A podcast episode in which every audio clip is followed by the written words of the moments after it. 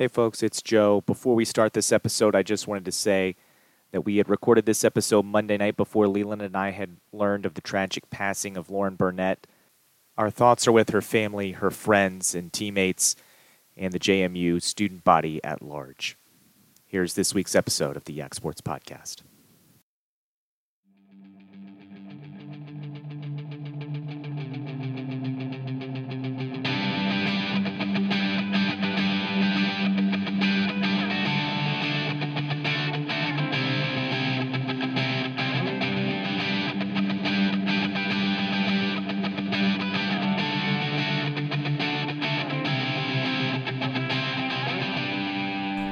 Welcome to the Yak Sports Podcast with Joe Deck and Leland McRae. Joe, it's good to be back. Thanks for holding down the fort with Patrick last week. Thanks a lot for Patrick sitting in my chair, keeping it warm. He did great for us, and you guys argued in a little different direction than you and I do, which was great. But despite the grand performance by Patrick, the best thing I saw this week was Tyler Zombro back on the mound for the Durham Bulls. And obviously, I'm not the only one that thinks that's one of the greatest things they saw this week. Across baseball, this story has been trending because sadly, everybody can remember that terrible video from a year ago when he got the ball hit back at him. And for him just to even be on the mound again just shows heroic courage, just to have that in you, that you can go back out there and face that and the fear that lies in every pitcher every day, and he's had about the worst thing happen to you and still come back to get on the mound. It was just great to see, and I'm so happy that the national media has picked it up and ran with it, and really appreciate the opposing team and everybody in the stands standing up and clapping for it. Like, it's just a bigger than baseball moment of it. And we talked a lot on this podcast about, baseball and things that are bigger than baseball and how, baseball treats it, and then, some of the stuff that happens within baseball that really shines a light on things bigger than baseball. And this was one of those. And I was just really glad to see Tyler back on the mound. Yes, I totally agree with you, Leland. And this is one of those moments that, as you said, shows just the incredible determination that Tyler has. Because to have a head injury like that in, we're talking a year to be back on the mound is just shocking to me. But I'm happy to see it, and I wish him the best in his career. And obviously, the local area has a lot of connections with him, but especially because he was with the Stanton Braves and in the Valley Baseball League, in high school. Yeah, but he got to come back as a college kid too, so it's not just the high school years they saw him, and then he disappears. Yeah. He comes back to pitch in the Valley, and so this whole 81 corridor that the Valley Baseball League was at the time has some kind of connection and remembers him. Sure. And now you get to see him pitch in Durham again. He's back with the Bulls. And as you said, it's trending all over Twitter, all over baseball, not just of people in this area, and people just wishing him the best. And obviously, I just hope he continues success. And even though he's a Tampa Bay Ray or a member of the Tampa Bay Rays organization, I hope he does amazing, even if it means striking out some Orioles occasionally. So just the continued recovery for him in what was a truly tragic and horrific injury, but so happy to see him back and ready to go. Yeah. He's coming all the way back. So awesome. So really happy about that, and hopefully keep on having good updates from him as he gets more mound visits and more time in his appearances, so that'll be great. But out on the high school fields this past week, soccer kind of took the spotlight for the week. There was plenty of good to talk about on the Diamonds, but the boys' soccer game that we've been talking about since day one of the season, they finally got to face off Stanton Storm versus the Green Hornets of Wilson, and Wilson wins 3-2. They take that game, and it was a really good game from what I understand. Wasn't at it, but I knew some people that were at it. And they said it was a good, tight game, and Stanton had a good amount of momentum, I think, even though it was, a tied game or a tight game. But then one of their great players there, Charles Otuni, he got hurt. And then Wilson, you played the game. That's what happens. And they got the win. They got the go-ahead goal, and they got the win, and you can't just put it all on an injury. Wilson's in that game to begin with. But that's a big piece for Stanton the rest of the way, if that's a piece they're going to be missing. And it gives Wilson the heads up there in Class 3C coming from the Shenandoah District. Now, we did see Wilson fall to Spotswood last week too, which is not a great indicator for the region, but beating Stanton's a big piece of this Shenandoah District business and also confidence building. And I believe that Spotswood game was right behind the Stanton game. So there could have been a little bit of flying high there. So we'll have to see there, but a great win by Wilson. I don't want to, overshadow that with anything else. That was the game of the year, circled it right at the beginning of the season, and Wilson comes out with the victory. Yes. We had talked about that going into last week and how crucial that was, because you're looking at it and you're like, okay, is Stanton or Wilson going to take the upper hand in not only the race for the Shenandoah District, but as you said, that Region 3C seeding? Now, Wilson loses to Spotswood, which not great, but for that, but they beat Stanton, and that helps them with getting a higher seed in that region. That's what they're going to need if they want to get into the region championship and have a chance to get into the state tournament again. So for them to take down Stanton, which has become an amazing rivalry the past few years in soccer on the boys' side, for them to get that win is crucial. Now they've got the return leg coming up.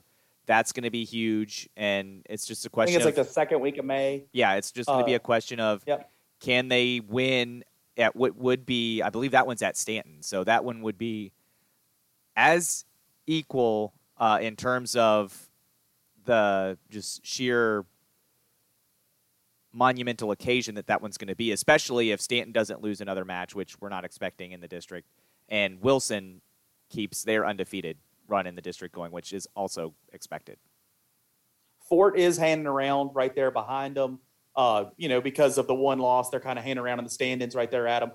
I would still put both Stanton staying ahead of that, of what you'd expect Fort to be, but Fort is hanging around there, and then there's the rest of the district. But over on the girls' side, there was a huge game, same night, and it was Waynesboro going to Fort Defiance and shutting out the Indians, getting the 1-0 victory, and now are in first place on the girls' side of the soccer standings for the Shenandoah District. And a great win for Waynesboro. I mean, they've started out great, 7-1 on the season, but that 5-0 in district sitting next to that, just absolutely great. This is their Wilson or Waynesboro's best spring sport because all the rest of the standings, they're on down the rankings. So great for them. Big win, shutting out Fort on their own home field, really impressive.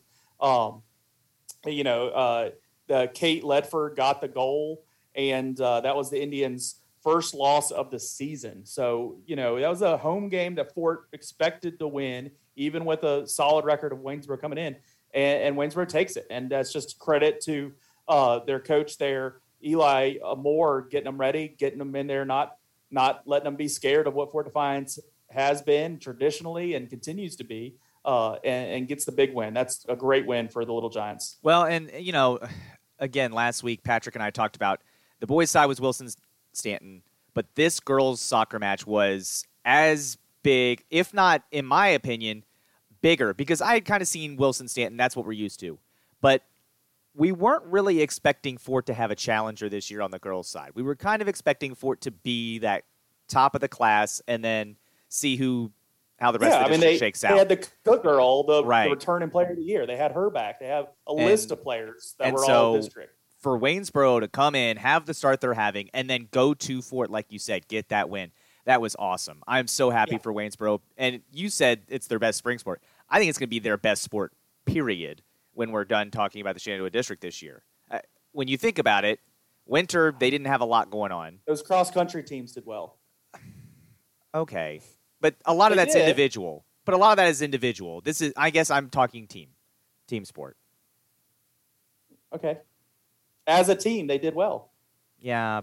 It's hard for me to view. And I know there's team aspects of that, but it's hard for me to view cross country and tennis to a certain extent and all that is anything other than individual sports. Considering pretty much every other sport, they finish like 6th or 7th. I want to mention cross country because they have a 2nd and 3rd finish up there. Okay, so then my point will stand. If they win the Shenandoah District, that is their best sport this year. So thank you. Yeah, it would be. And so that's a great way to go on the opposing field, get that win, and set themselves up for the rest of the way. So we'll watch for that rematch. There will be other good soccer games coming up, but definitely want to watch for that rematch on the girls' side. On the diamond, we'll hit baseball first. We had some big matchups there, and what we got was a huge week for Buffalo Gap. That was a lot of discussions I had today, around the water cooler at work, was how good a week Gap had at baseball. They got the 3 wins, I believe, last week. They beat Waynesboro, and then they beat Riverheads later in the week, and then the makeup game from Tuesday, they played Saturday against Fort Defiance. They got the win there too. So a huge week for Buffalo Gap. Josh Wanger has them playing very well, 10-3 overall. They started out well, but here in the district, starting out 4-1 and beating the good teams. So really a great week for Buffalo Gap. Draft also picked up a big victory over Riverheads 3-2. And that was kind of the story here as we go into this coming week where Riverheads kind of has a lot to play for because they had a bad week last week. They lose to Stewart's Draft. They lose to Buffalo Gap. Now, close games, but when you pair that with them already losing to Fort Defiance, they're 1-3 in the district. That's not at all what they expected to be after starting 8-0 on the season. And so now they kind of need a rebound here if they want a shot at this district. Now, we all know there's no district tournament and, the regular season will end and everybody will get dumped into their different regions. But it's going to be important for Riverheads to find some positive here and to be kind of in the mix of those top teams. Because I think if you have another bad week right now, you're not in the mix at all. And there's no really coming back from that because even wins down the stretch, you're too many wins behind. You already have the 3 losses in the district, and you're not going to be able to overcome that. So they play Wilson twice this week. That's what's huge. They play Waynesboro at the beginning of the week, and then they play, I think, at Riverheads. Mm-hmm. No, at Wilson on Thursday, and then at Riverheads on Friday. Those 2 teams facing each other. So that's going to tell the story this week. 2 wins by Wilson gets rid of Riverheads. 2 wins by Riverheads puts them right in the middle of the conversation. Now a split, then you're kind of where you started, but at least you get 1. If you're Riverhead. So it's going to be interesting. I think Wilson's very tough. That pitching staff that we've seen, particularly last year, but also at moments this year, they've been dominant, just not every game dominant. Like I really kind of thought they would be this season. So Riverhead's going to have to take advantage of every opportunity they get in those 2 games to try to pull out 1, if not 2 victories. I'm going to stand by what I said last week. Riverheads is out. I said the loser of that Riverhead's draft game was going to be, can forget about being the top team in the Shenandoah District. Riverheads can forget about it. Barring a sweep of Wilson, they're done. That's the only thing that gets them back in the conversation. That's and I don't think they're going to do it, is what I'm saying. And it's not because I don't think Riverheads is good. I think Wilson is. I think Wilson's great. I think they are a fantastic baseball team. I look at Buffalo Gap and what they did this week. Buffalo Gap is going to have a very fun 1B tournament. I mean, I think they're the new number 1 seed there, so they are in prime position to get into a state playoff in Class 1. And, man, Buffalo Gap has been really impressive this year. I said early in the year when they were off to that hot start, okay, let's see what happens when they get in the Shenandoah District. Let's see if they can keep that running. And they have, absolutely. Going 3-0 this week against some good teams was really, really huge. For draft, they're still in the conversation. I think with only the 1 loss. I think what you're saying right there is kind of my thing, is the reason I'm not saying Riverheads is done right now is because they do have these 2 games this week, and they have their opportunity. And I still think draft is going to knock off some more teams. Like, I just think this top group is going to still knock each other off here. And so I think that's what leaves Riverheads with a chance this week to have the door open. Now, they got to take care of their business. There's no more, we only lost by 1, we only lost 2. There's no more of that. You've got to win these games. And so, after this week, I think you can probably tell the story of Riverheads of if they're in it or not. But it's going to take 2 wins to keep them in it. They're done. Fair enough.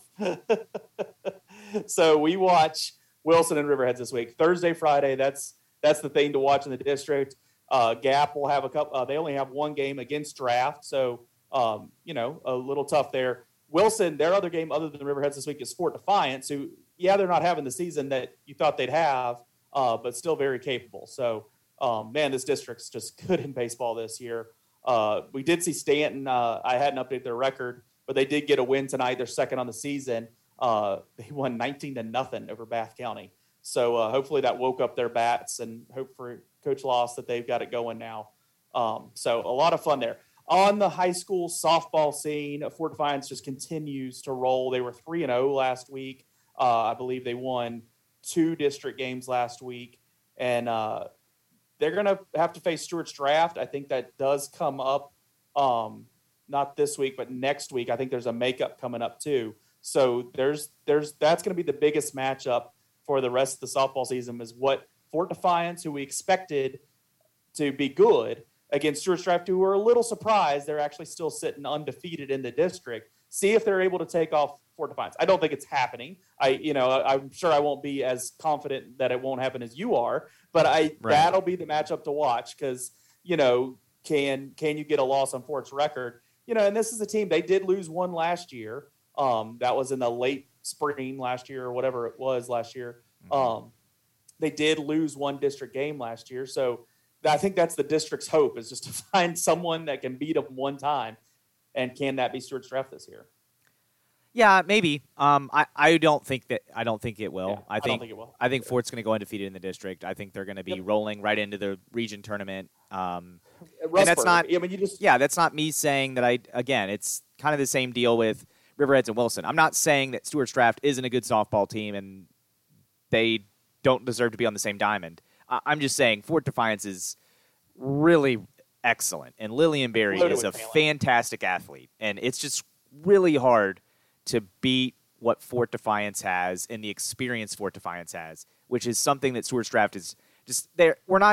They don't have that experience at being the top team in the district that Fort Defiance has, and what that feels like. And so I just don't see them being able to knock off Fort Defiance. I do think Stewart's Draft has a great opportunity to make some noise in that Region 2B, even be one of the 2 teams that comes out of that region into the state. Would not be shocked at all for that. But I do think this is Fort Defiance district to run, and for Fort Defiance, it's just how deep can they go?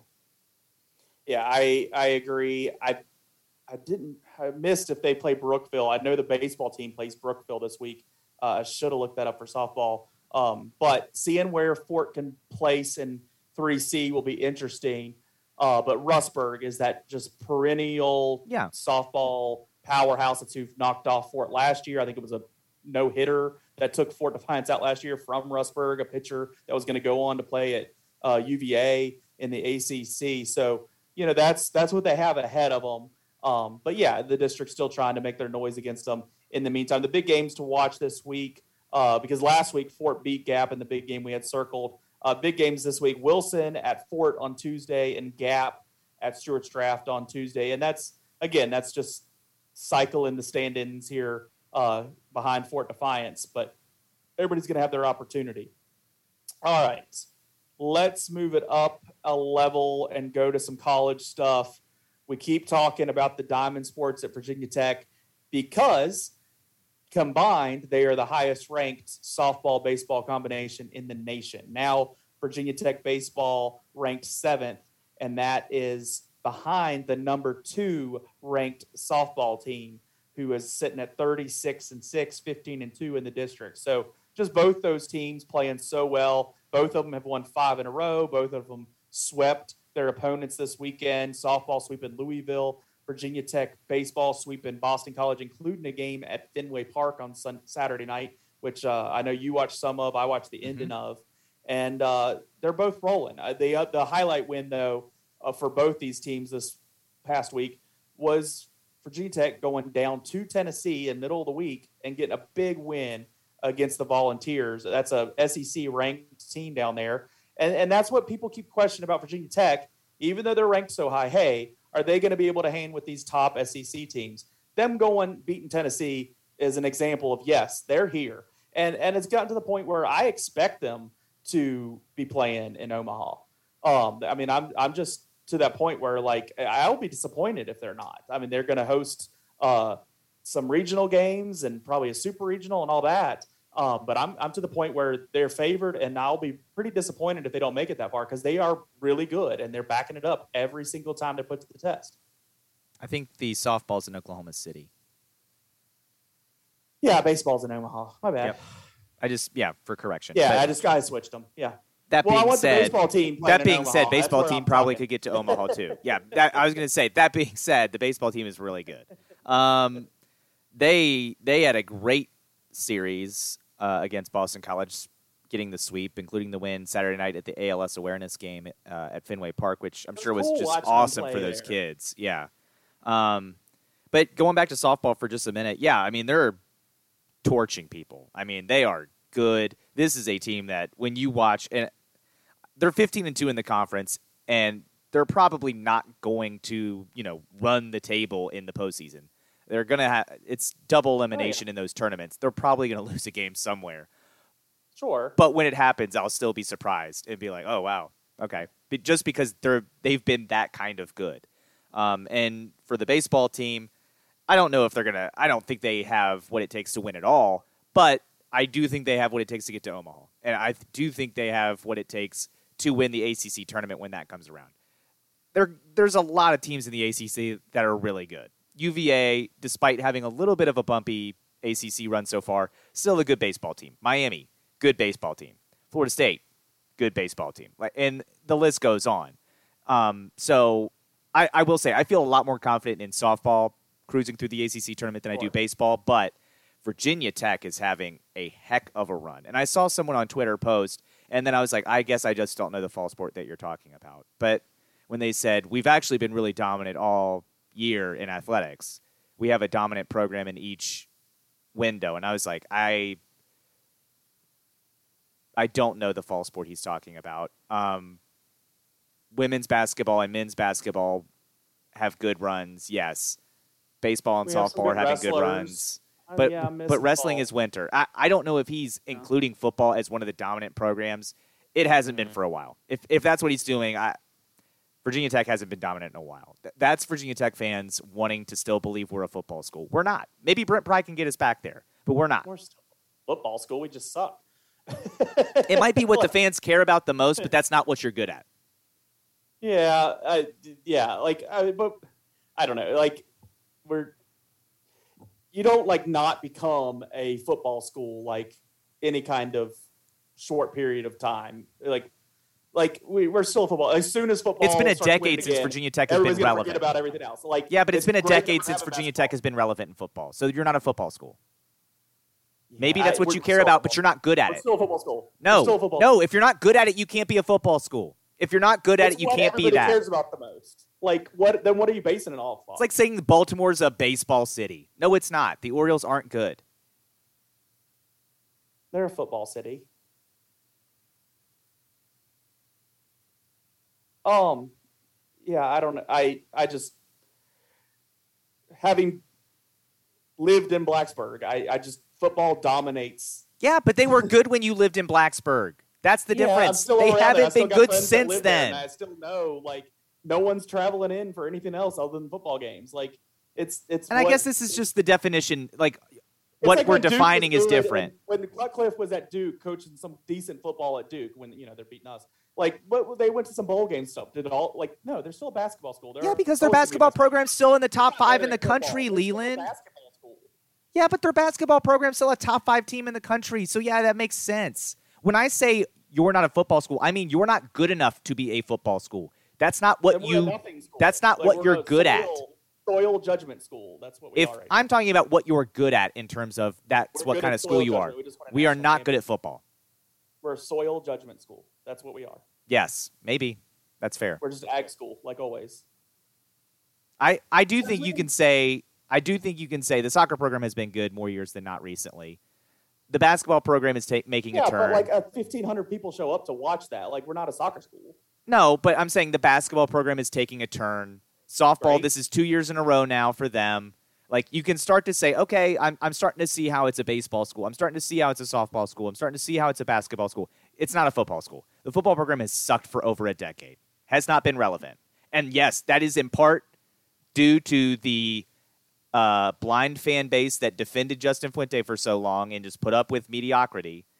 That's what happens. You turn into Wake Forest football program when you embrace that and celebrate it and have podcasts that do nothing but praise and make excuses for a clown being in charge of a program.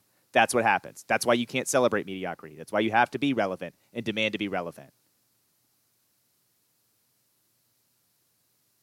Sorry you caught a stray, Fuente, but I mean... We do suck at football. I acknowledge that. So the other thing I wanted to mention, our baseball plays at UVA this weekend. So that's big. That's a big series. If we're a top 10 baseball team like we are, we need to prove it this weekend at number 11 UVA and win 2 of those 3 games. That's the black and white of it. We got to go be successful. We're ranked higher. We got to go over there and win. They did just release a new poll, and UVA is higher. They did put them back ahead of Virginia Tech on D1Baseball.com. Now, I don't know what poll you're looking at. Another ranking today that was released. There's 1,000 different polls, and I've had to deal with that calling college baseball. In fact, on Tuesday when UVA played VCU, depending on which poll, decided if they were number 8 or number 11. And we used Baseball America's poll, which had UVA number 8 at the time. So you brought it up, and I was going to bring it up later, but you brought it up. You're sitting there, and I don't do play-by-play. Do you have something in your head of, like, if this guy gets a home run here, here's my line? Nope. If like, you just, in the moment, lost into the night. Yep. That's awesome. Felt right. And if you've listened, I mean, people who listen, I almost never use the same one twice. Like, it's just a different thing each time. It's because it's just like, that's what pops in my head to say when I'm watching it. And I just wonder, like, as the game's closing down, you're like, oh, it's getting to be late night here.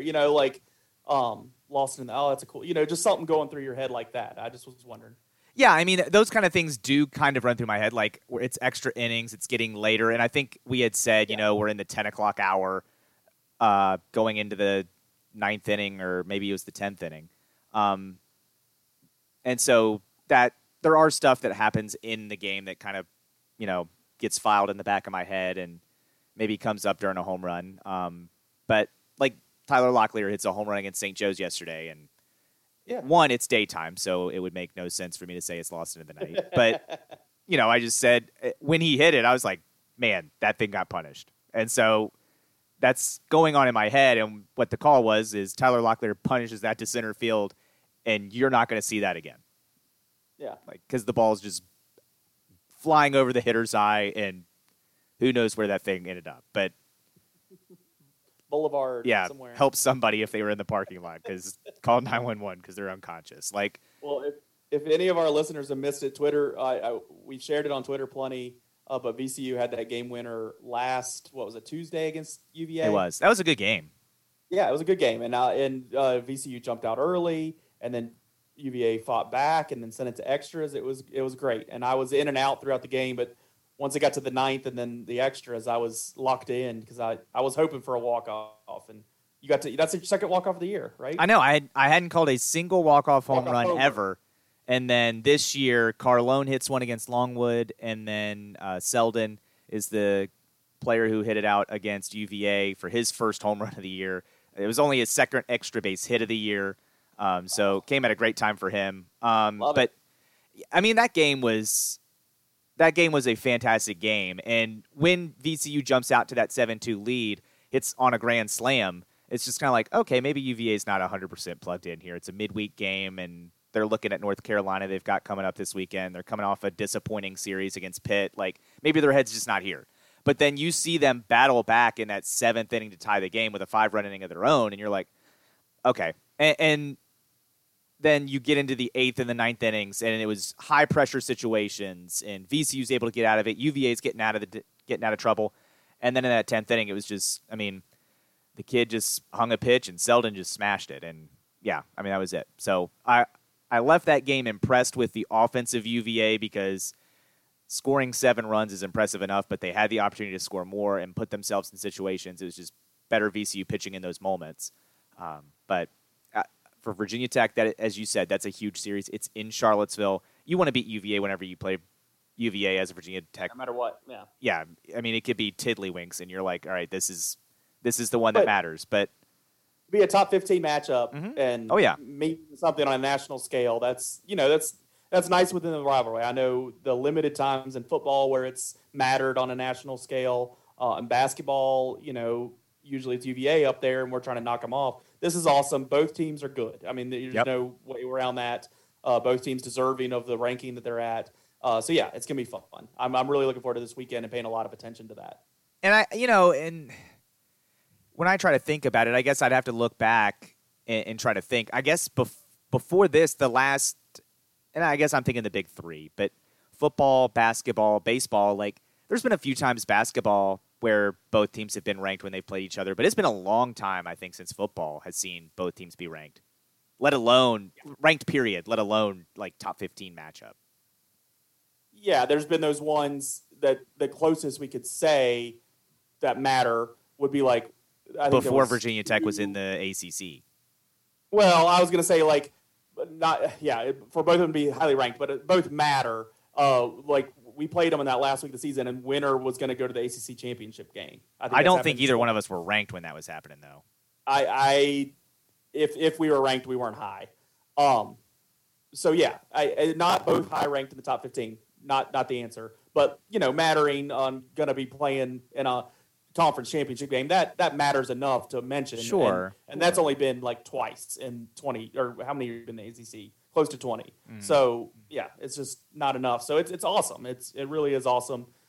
And I'm ready to be locked in this weekend on every out in those games. Like I don't know if I'll be watching it, but I'll be following along for sure. Yeah. So we move on to other NCAA news, and this time in basketball. I was shocked, really, when it said all of a sudden, what was it, last Tuesday, that Jay Wright at Villanova was stepping down, or, you know, I'm not sure exact language that I've heard. I've heard the word retiring, but I don't know. He didn't really use it that way. He's stepping down for Villanova. It doesn't appear that he's stepping into any other different role immediately. I was shocked. I was shocked that he won't be coaching at Villanova next year. Now, everybody's quick to throw in, well, we lose Roy Williams and Coach K and now Jay Wright all within like a 13-month period. Sure. But, you know, Jay Wright, you know, I just don't think I've watched him coach his last basketball game. Now, if he becomes some kind of athletic director or something for Villanova or something, okay, maybe that's where he's going. But I just feel like I'm going to see that guy coach again. I don't know if he has NBA aspirations and he wants to be available for that. I don't know if he wants a year off before trying something like that, and that's fine. But it just seems like he's one of those guys that we're going to see coaching again. I would have said the same thing about Bill Cowher when he left the Steelers. There's been other young coaches that I would bring up that are not on the top of my head right now, and I was wrong about Bill Cowher, and so. Maybe I'm wrong here, but if I had to bet my money, I would say I'll see him coach again. Maybe. Yeah, I don't know. I don't know what his aspirations are. You're not crazy to say that. He's young enough to where I think he could come back if he wants to and coach, and especially at the college level. I don't think there's going to be a lot of people that say, sorry, there's no room for you here. But teams with that winning would be like, maybe we'll make room for you. Yeah. But friend of the podcast, John Leonard, rode up with me to VCU this weekend because he wanted to watch some of the former Valley League guys and future Valley League guys that played.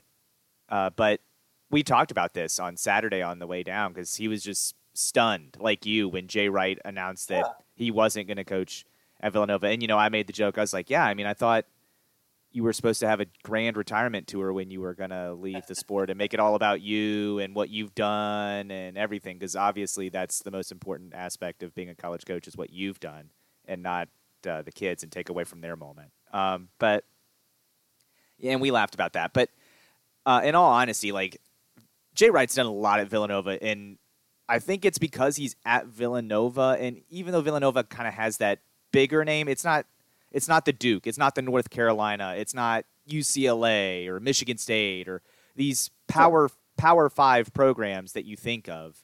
And so I do think there are a lot of years that people just forget about Villanova. And then we see them in the tournament. We're like, oh, yeah, they're kind of good. And yeah, they had to get over that hump, though, with him. They did. I mean, there was there was that little stretch where they weren't quite making it as far as you necessarily expected from what they had done in the regular season. I mean, that's a product, though, of the Big East not being the Big East anymore. I mean, like, no, that's fair. If they still had Syracuse in there, if, you know, the Big East was still the Big East or anything close to it, he'd had opportunity to kind of have that program sitting closer, not saying it would be it, but closer to what we think of as a Duke or UNC. But for not being a Duke or UNC or a Kentucky or Kansas, yeah, they're right there at. They're in that next level. And they've consistently been winning. They've won the national championship with him. They made it back there. It's just so much good out of that program. And he deserves a victory tour that he didn't get. I'm glad he didn't. I think everybody's going to be turned off from that idea for a long time now. But yeah, super great career. I just hard for me to even talk about it without saying in 3 years, if I hadn't watched him coach another basketball game, I'll be surprised.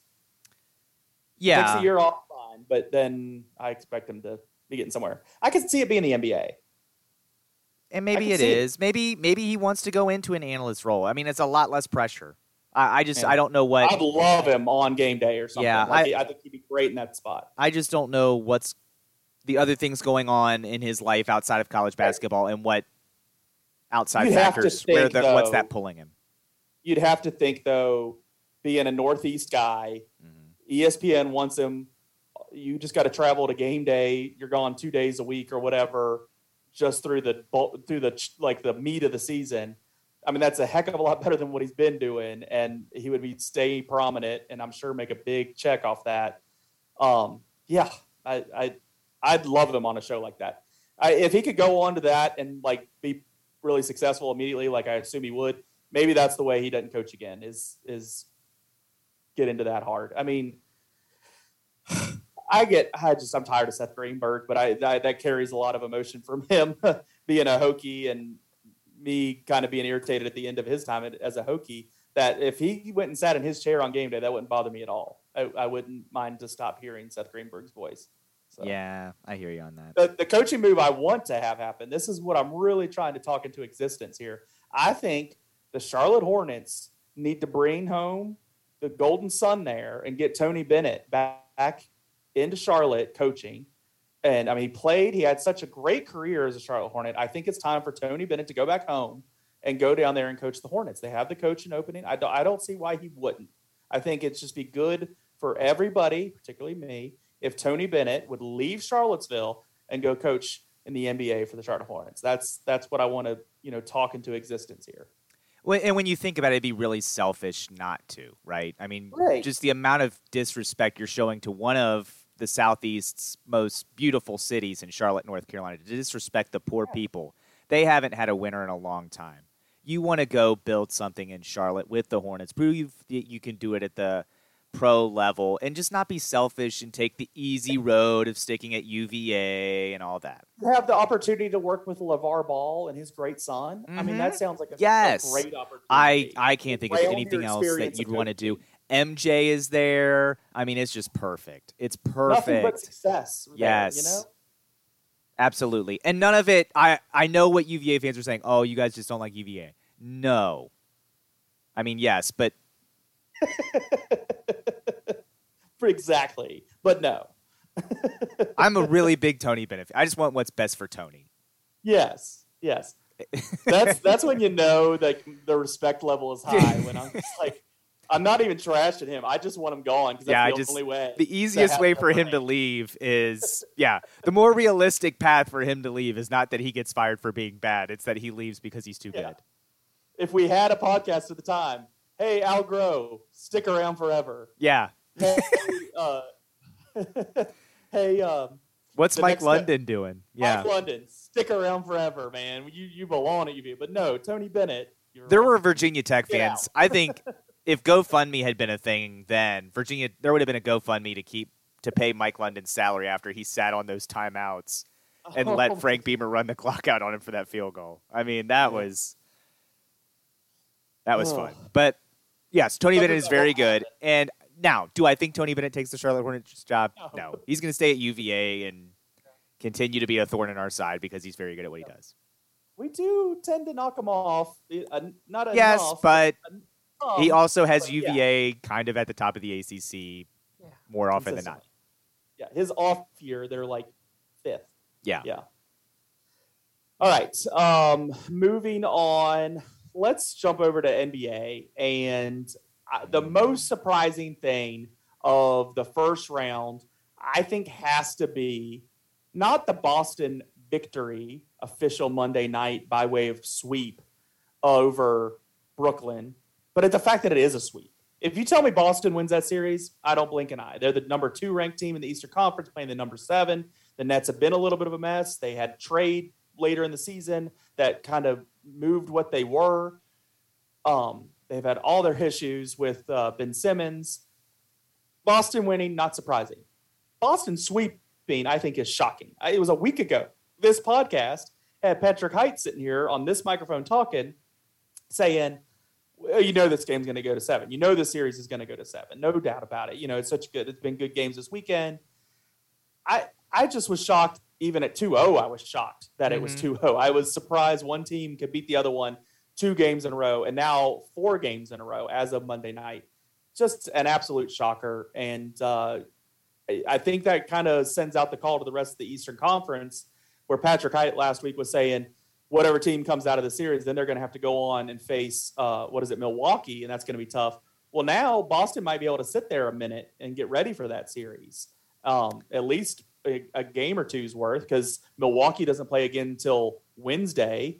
And I assume they're just setting it up for a weekend start on that series if it gets set up that way.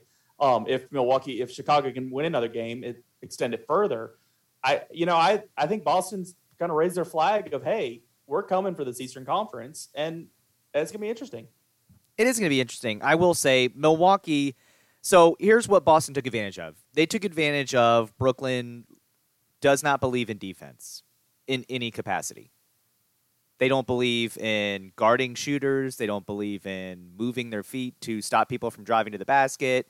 They don't believe in any of that. So Boston took advantage of that, and Boston is good defensively. They will have – I don't think Milwaukee is going to see 6 games. So I do think they take care of Chicago in 5. And with that, I still don't think they can start until Saturday. Then I mean, that's still plenty of time for Boston. Yeah, it's plenty of they will have more rest than Milwaukee, but Milwaukee is going to be a much tougher test than Brooklyn was. And yes, it is shocking when you say this team has KD, they have Kyrie Irving, and they get swept. They don't find a win anywhere in that series, especially after the way Game 1 went. To say that Boston then goes on to sweep the Nets is surprising and is impressive. I still think Milwaukee probably beats Boston in the next series, and I think it's just because Milwaukee's a lot better defensively, and the way they're going to attack Boston is going to prevent Boston from being able to do what they did against Brooklyn. It will be interesting for sure. The other interesting thing, the Suns are struggling with the Pelicans. Well, they don't have Booker. Still. I mean, he's like their best player. I know Chris Paul's great. I know he's their best player, but they have other players who are really good. The Pelicans are not good. They aren't. They only got like 2 players, and neither of them are better than the top 3 from Phoenix. Yeah, that 4-5 is going to be tough for him too. It's just that, I mean, I think that's a factor, and it still happens in the professional sports that you take that big of a piece of the puzzle out of the mix all of a sudden, and it's a problem. And I said this in college, and in college when Villanova, they had that player go down. I said, hey, it's just too late in the game, in the middle of this tournament, for you to lose one of your best players. Like, if this happens in February, by the tournament, you're going to be okay. But you can't do it in the middle. And Booker just going out right there isn't good. I still think they get that series win, but they got to have Booker back to have a hope in the next round, because you're going to be facing a Dallas or Utah. Utah's on their last leg with this current setup, but they're going to be trying to optimize. Dallas has a lot of good pieces. Luka can win some games. So they're going to have Booker back. With Booker getting hurt, though, it does just pave the way for Golden State, because Golden State is healthy. And that team is like, oh, They're the 3 seed, but then you were like, when they get healthy right at the playoffs, you're like, oh, right, that's what they look like when they're healthy, and they're the best team in the NBA. Yeah, I mean, they're set at 3-1. Everybody else is the 2-2, and if they can go and close out, they can sit there and rest up a little bit. I mean, they've gotten old. That's one thing I've kind of acknowledged during these playoffs here is, like, we've been saying these guys' names a long time now, and they're aging. But that's also the reason that they're able to come together at the right time and get it going.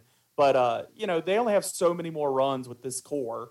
And so, I do think it sets up well for Golden State. I want Phoenix to wake up here, but we'll see what happens. Man, these people storming the court's crazy. I think if this was like a local thing, if this was happening at the high school level, I probably wouldn't like draw the attention to it because I don't want it to happen. These people storming the court, particularly like in Minnesota, it's crazy.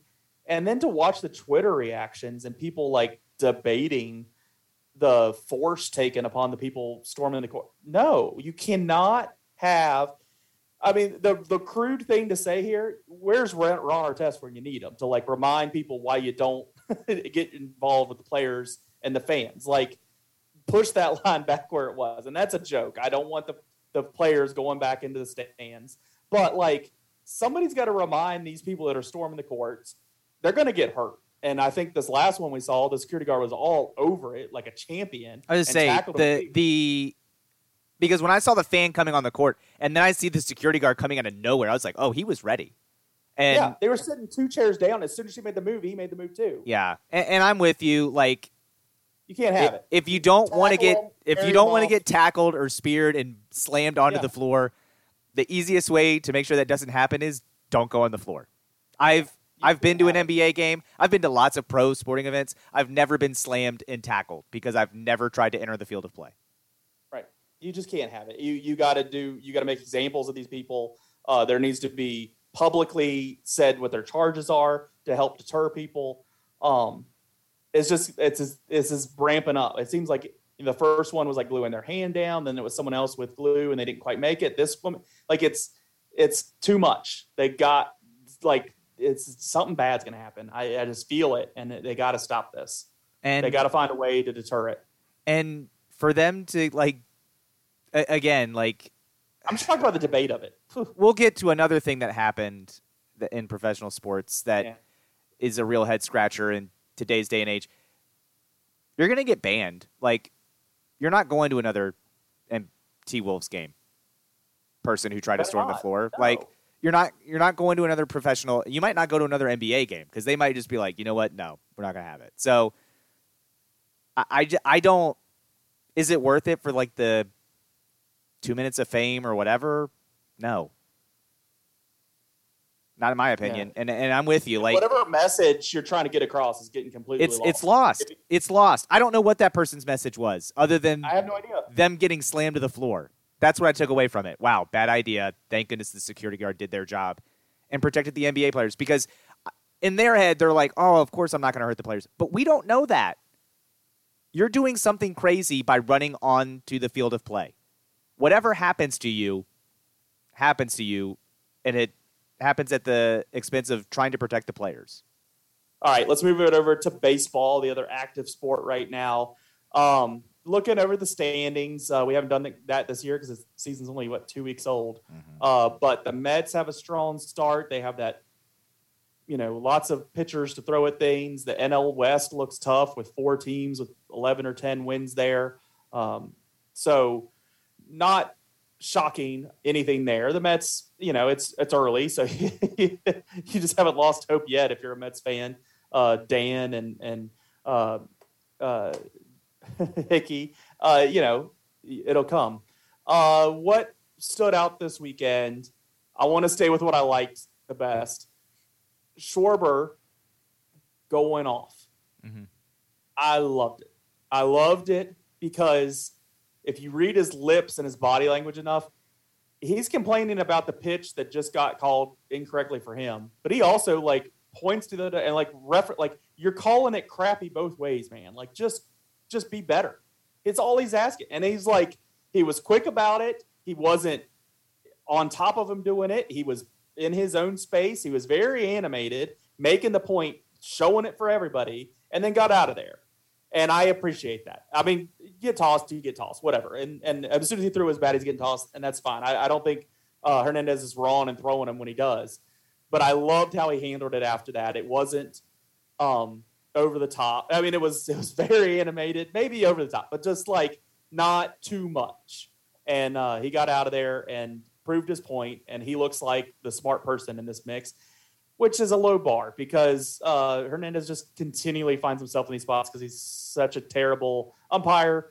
Joe, I've set you up to tell him what bridge he should live under, what box he shouldn't even deserve under that bridge. But I loved Schwarber in this. Now you tear the umpire apart. Yeah, I saw on Twitter, kind of piggybacking on your point first, that it was the perfect ejection because it's one, it's Angel Hernandez, who nobody likes. Two, he slams the bat down, which is comical, but he does it in a way that is so far away. It's obviously not intended to be thrown at the umpire or an act of violence toward him. Doesn't touch him. Doesn't get in his face. Hollers at him. Takes the ejection. Yep, takes the ejection and doesn't stay comically long, but proves his point. And everyone else is sitting there going, yup. And it happens on national TV, which is the other thing. I don't know why Major League Baseball hasn't figured out Angel Hernandez is a terrible umpire. I get they can't fire him because of the MLB Umpires Union, but stop putting him on nationally televised games. It's bad for your product. You know what? Never mind. Big brain. Open your third eye. This is all part of Major League Baseball's plan. They want robot umps as much as I want robot umps. And this is their way of telling the MLB Umpires Union, look, you won't get rid of this guy. He's obviously terrible at his job. He's the worst umpire in the history of umpires.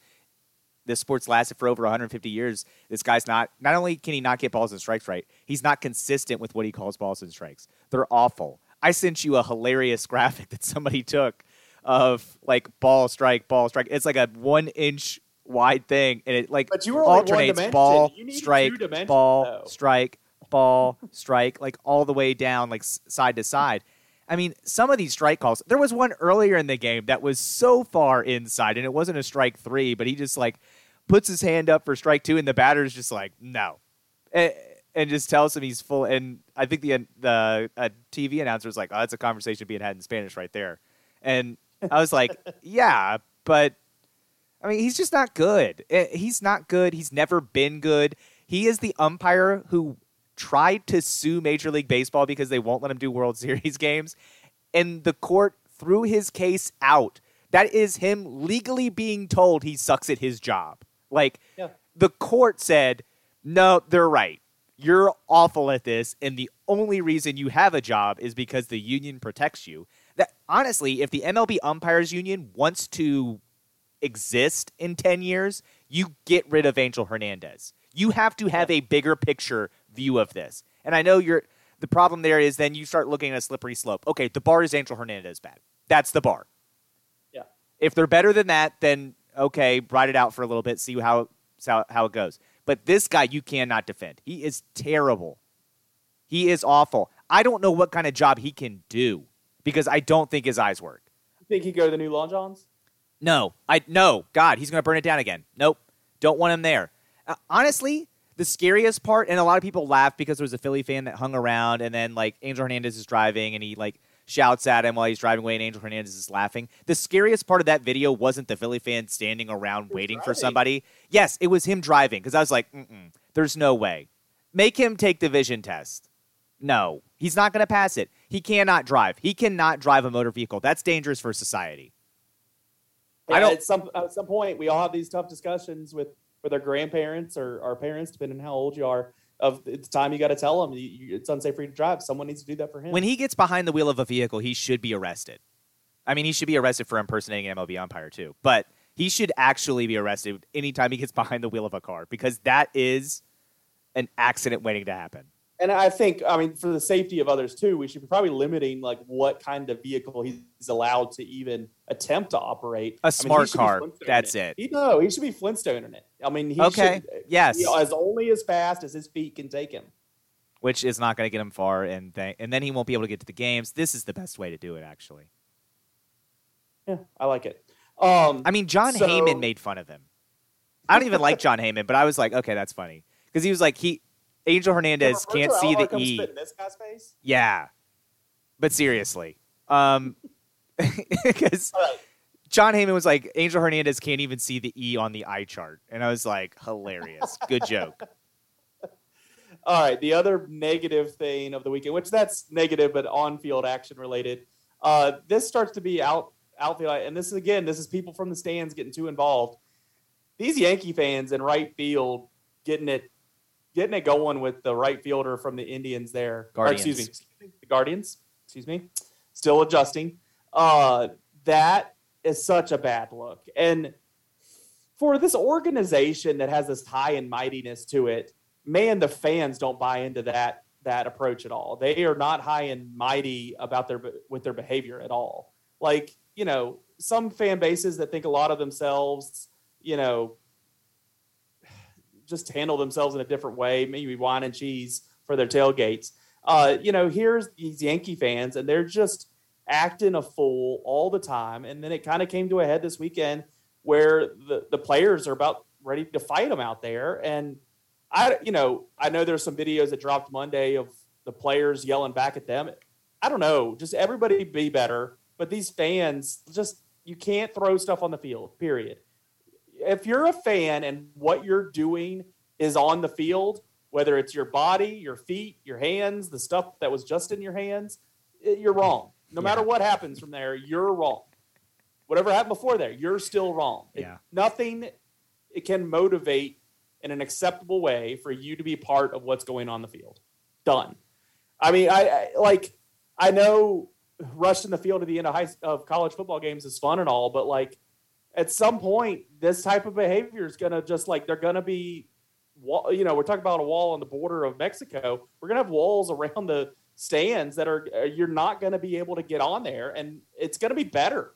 It's going to be a better situation. Like, let's avoid that. Let's just act like we have some sense between now and then to make sure that doesn't happen as soon as it probably should, because you got to keep this separate. And it's just bad. And when, you know, the Yankees themselves, after hitting a game-winning double or whatever, come running out to right field to help their fellow Major League Baseball player out. Like, here, get away from this. You guys stop. You guys are idiots. Like, you know you're wrong. When Aaron Judge is right, you know you're wrong, period. Well, I mean, Aaron Judge is usually wrong. I get it. He's a Yankee. So I understand why Yankee fans can't recognize when Aaron Judge is right, because he's one of theirs and he's always wrong. But, yeah, no, it was totally unacceptable what they did. And it was classless behavior, and yeah, it's just not a good look. And I think you're right. The more this happens, and it seems to happen more and more often, it's going to get to the point where they just back fans up. They're going to back them up, and then people are going to be like, oh, we're not as close as we used to be. This isn't a great fan experience. And I'd be like, well, I'm sorry, but the dumbest among us won't allow us to enjoy sports like we used to, because people are stupid. And there's no other way to call this other than just people being stupid. And you can't have it. You cannot have it. This is just stupid behavior. This isn't you're trying to make some kind of point like we saw on the basketball court. That's bad. And you, at least you were like, you thought you were doing something. This is just terrible. Just terrible. Yeah, this is, I didn't like him. And I don't know. It's weird. So you had other problems with the Yankees this week. Yeah, we could have maybe had Miguel Cabrera's 3,000th hit earlier than it happened. Congratulations to Miguel Cabrera, by the way. I did see Major League Baseball. I will bring this back to my Yankees hate, don't worry. But I did see Major League Baseball tweet out best hitter of all time. And at first I was like, man, hyperbole. But then I stopped and thought about it, and I was like, well, maybe it's not. Maybe he is the best hitter of all time, because he has 3,000 hits. He's going to have 600 doubles. He's got 500 home runs. The list of people on that list is tiny. Six people. Tiny.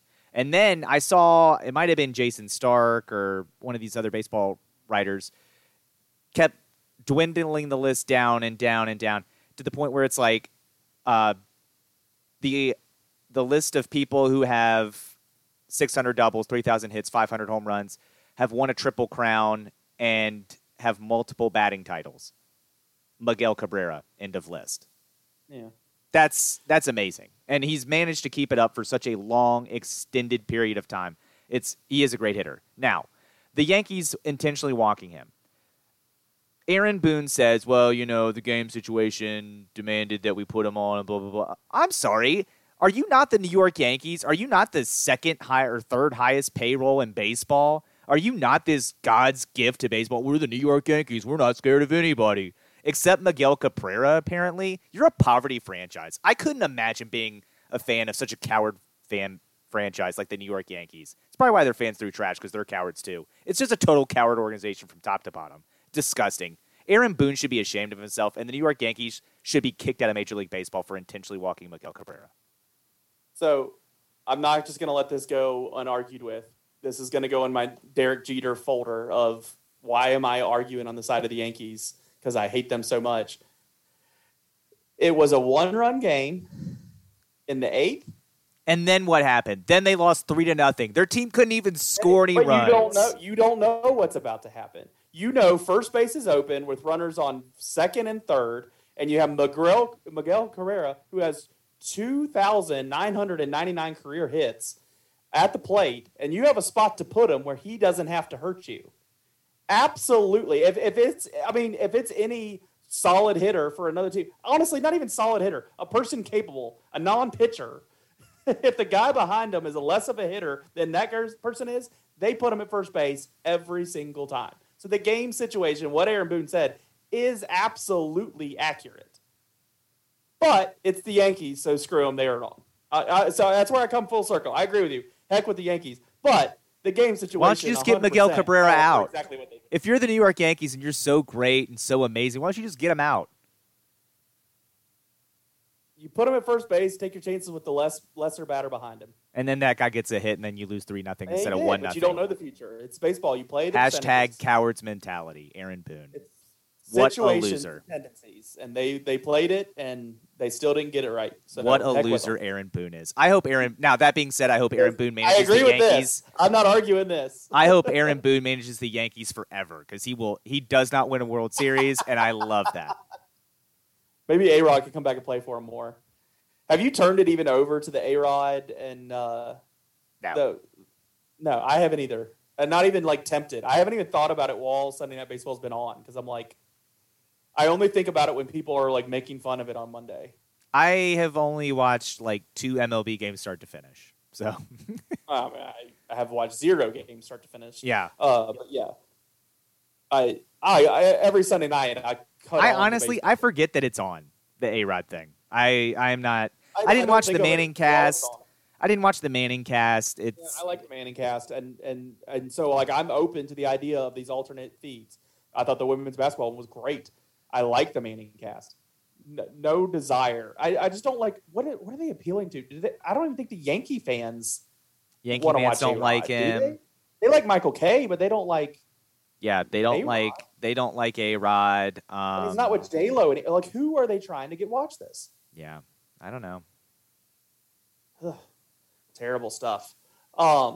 It's just pushing too hard to make that work. I just bring it back. I can't imagine being a fan of the New York Yankees and just knowing that my coach and my team are a bunch of cowards with as much as we pay our players. I would just be ashamed.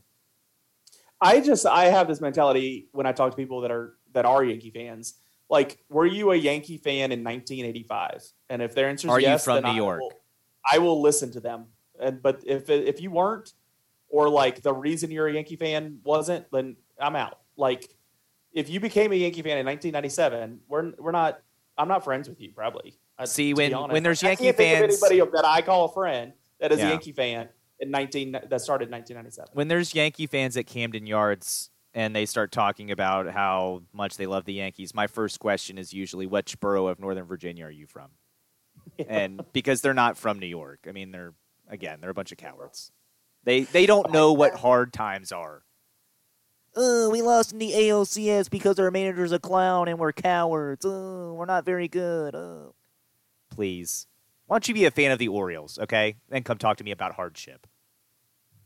Fake fans. Speaking of hardship, it's the NFL draft. I know you don't get super excited about it. I look at the NFL draft as more of a social thing for some of my friends from college age, but then also now with Zoom, a new Zoom tradition that we have.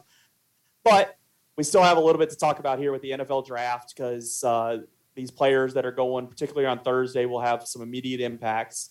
And So it starts Thursday. It's the new style where they start Thursday night with the first round, second and third round on Friday, and then the rest of it on Saturday. I didn't think I'd like it at first. When I was young, Saturday at noon, I was excited. I like the new style now. I think it works well. So number one, everybody's talking the Jaguars are going to get somebody on the defensive line, probably a defensive lineman. Today, I was kind of looking at that Trayvon Walker kid from Georgia seeming to be the favorite there in that.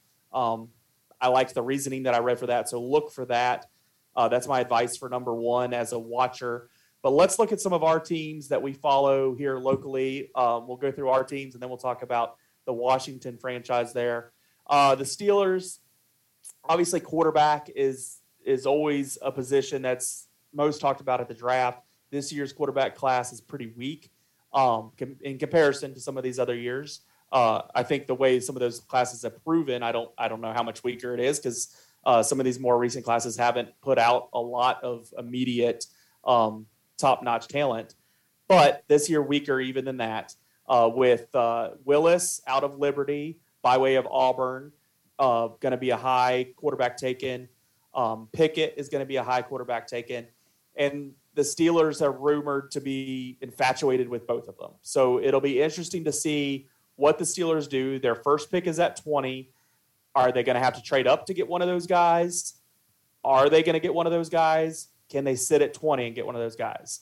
I think they will get one of those guys. I'm stopped talking trash on either one of them because I'm accepting the fact that probably one of them is going to be on the roster.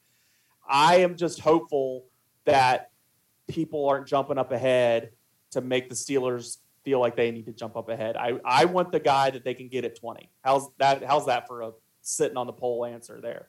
I don't want to move up. I want to stay at 20 and get one of those two guys. And I'm kind of at the point where, like, if we can't do that, I don't know. I don't know if I'm – I just don't want to be killing what's our draft. What's 1 year of Mason Rudolph? Years. Yeah, what's 1 year of Mason Rudolph to make sure you get a better quarterback next year? I hear you. I do I will say. I mean, they're going to play Trubisky this year. That's right. Gosh, I forgot about Mitch. Yeah. They're going to play him. I know we don't think he's good, and I'm hopeful that he's better than we think he is. You're right. But, that is who's going to play. But yeah. That's who's going to play this year. If I have to lean, I'm leaning Pickett. I like that he went to Pitt. I don't like Pitt. I don't like when they beat us in football. But the energy that I saw that guy bring on the field and some of the playmaking ability that he had and the fact that they had to change a rule in middle of the season or, during bowl week to address something he had done on the field, that doesn't bother me. I just kind of like that mold to stay in Pittsburgh is how I'm feeling there. I think there's the dynamic of Dan Marino played for Pitt. Pittsburgh had the chance to draft him. They didn't. Dan Marino went on to a Hall of Fame career. I'm not saying Cole Pickett that's what he's destined for, but I just can see that storyline being kind of interesting. So that's the way I'm leaning. Willis is a dynamic, great quarterback, and he's done good things. He beat Virginia Tech. I didn't like that, but so did Pickett. So I don't know where I win here.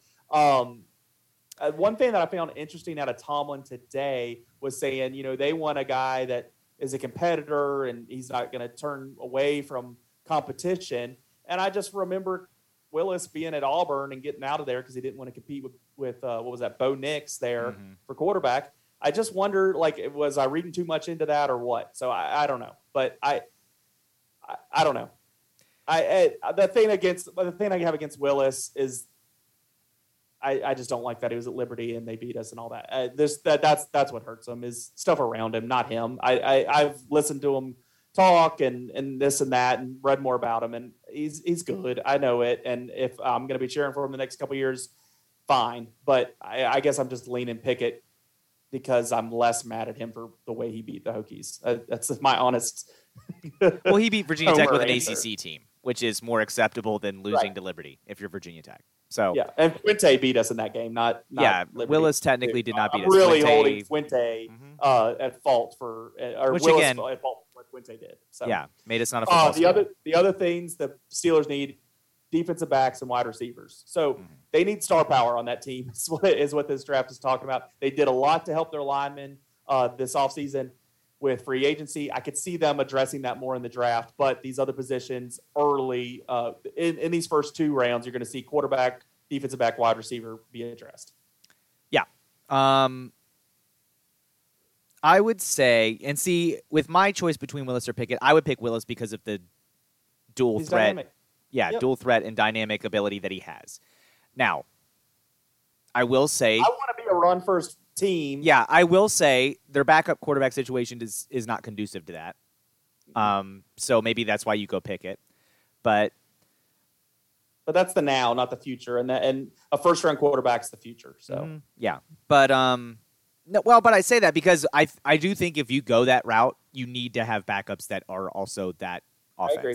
I don't like teams that don't do that, and just then when that guy gets hurt, which is a very high risk situation in those kind of offenses, not only did you lose your star athlete, but you also blew up your entire system, which I think is bad. But yes, the Steelers need a lot of what they call playmaker positions, I think is the term you use. That sounds right. I just don't want to blow up all our future drafts just for this one quarterback. I do think you're right. I would say if you have to trade up for one of them, it's not worth it. I don't think either one of these guys are slam dunks in terms of what their NFL career holds. Maybe they do turn into something. I just don't know if I would bet my franchise on it. So Ravens, they're going to need another corner. Offensive line improvement would be good. But I look at our draft and what we have. We've got the first, the second, the third. But you got a lot of middle round picks. Those fourth round picks that we have, that screams to me offensive line. Yeah.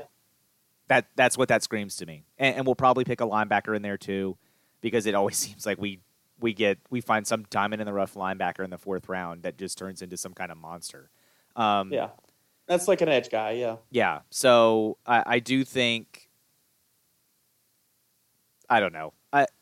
You could break the news to me on who we draft. I will not be watching the draft any rounds. I just could care less. I'll watch Thursday with like 5 people on a Zoom call.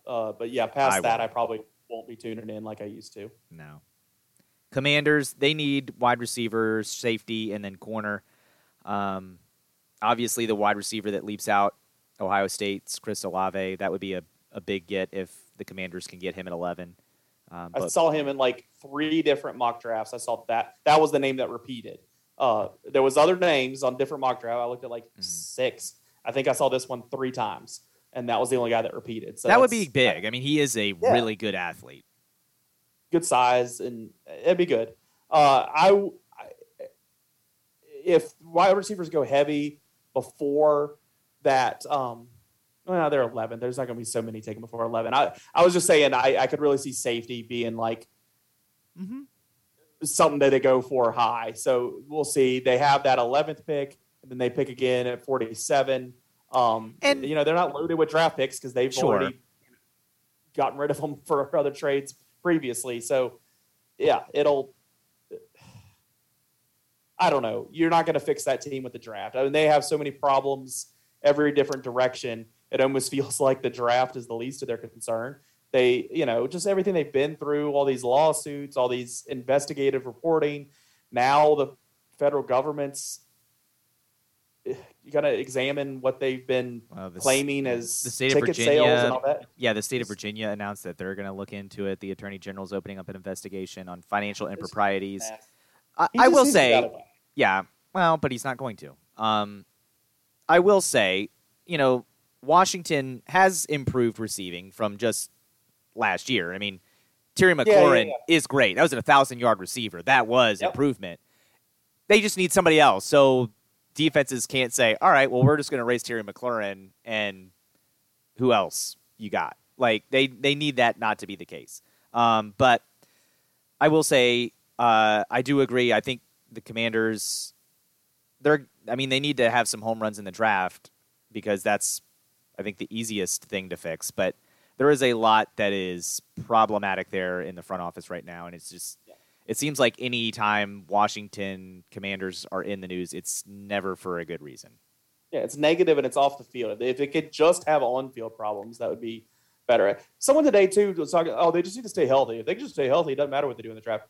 No team stays healthy. Everybody loses people in August. Like, don't act like the Washington football team is the only team that loses running backs every year in the preseason. Like, I mean, the Ravens lost four before week one. I mean, we lost four running backs before week one. That's why, like, when Ravens fans are like, we got to do something about our, you know, running game. It was terrible. I'm like, I do think the running game will be better when maybe we have one of our top four running backs next year. Yeah. Seems simple. Yeah. Well, we'll see what the draft does, and I'm sure we'll talk about some of the results of it next week just because then there are players going on the roster.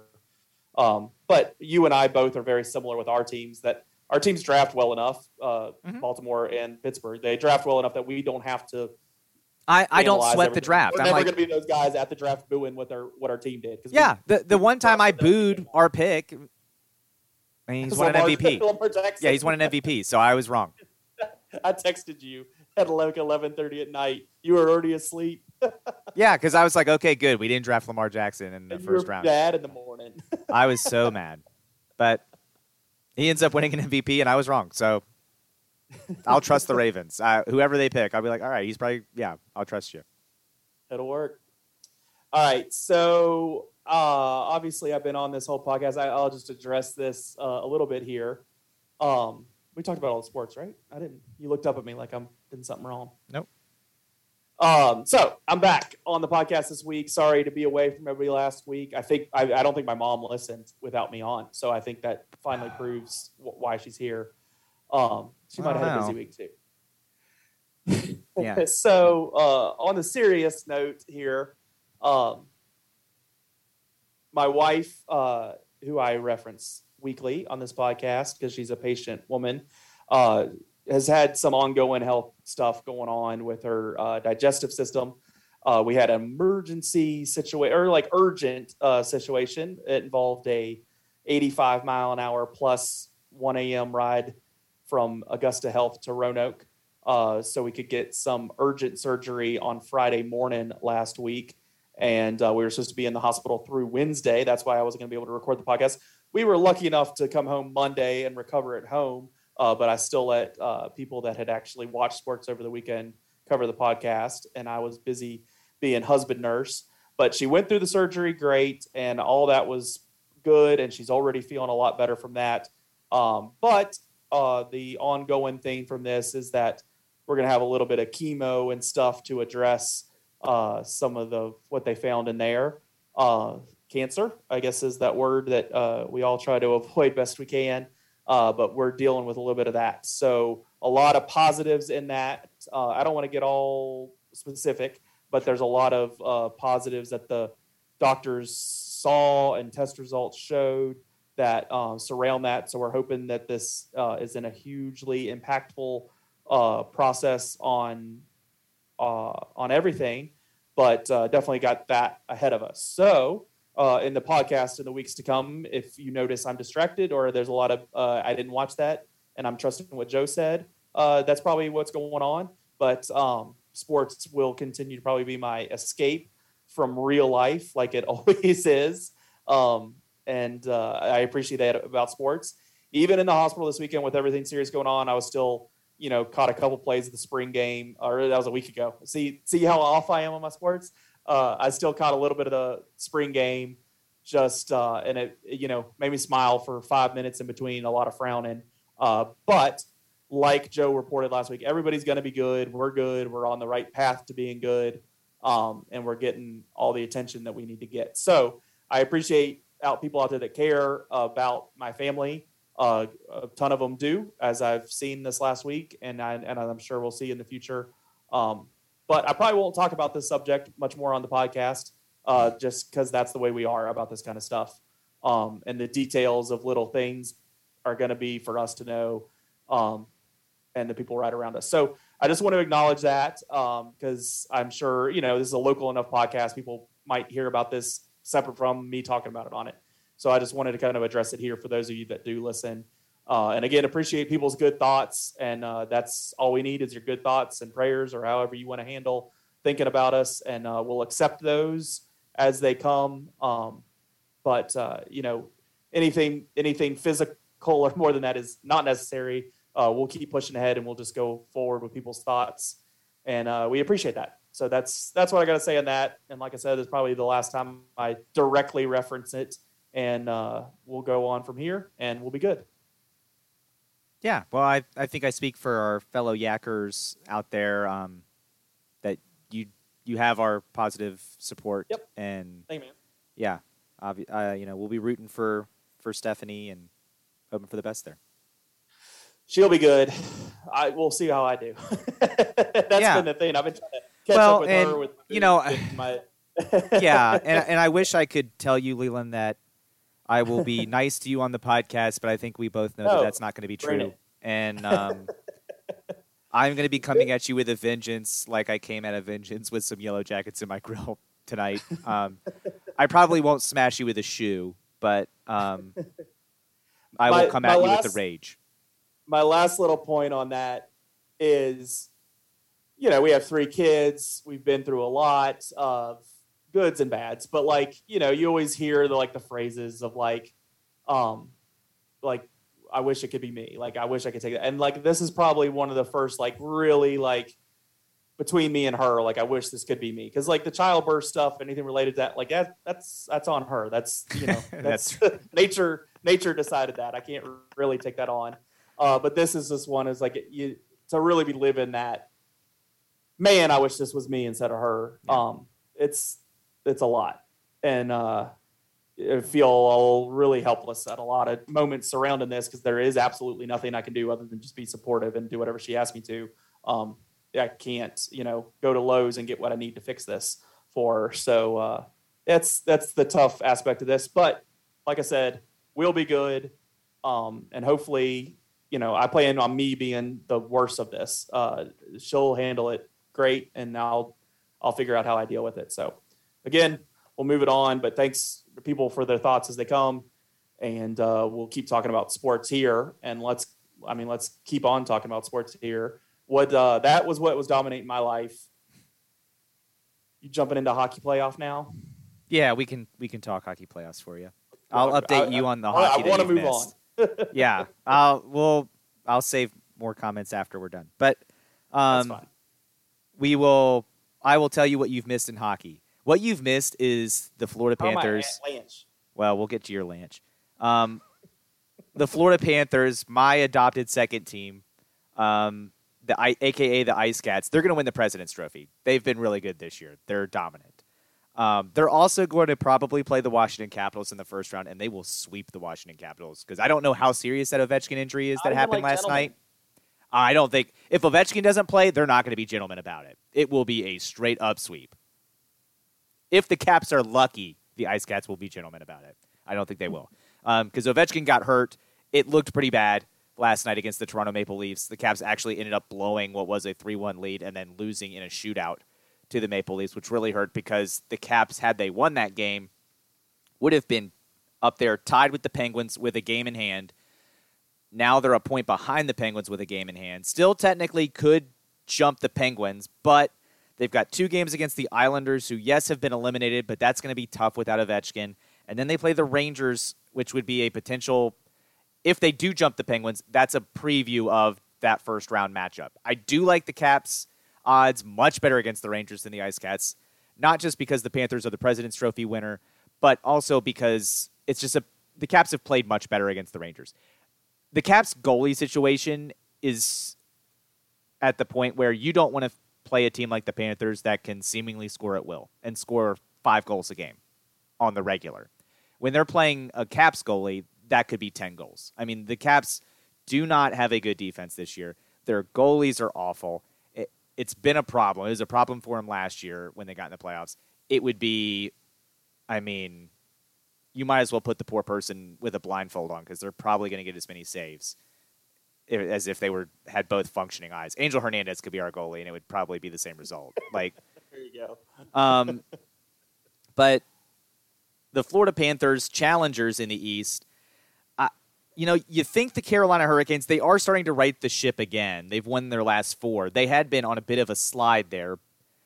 And maybe that's the team that can throw something at the Panthers. The Maple Leafs are another popular pick, but I still don't trust the Maple Leafs to get out of the first round. They're going to play the Tampa Bay Lightning, and I do think this is another year where Toronto comes in.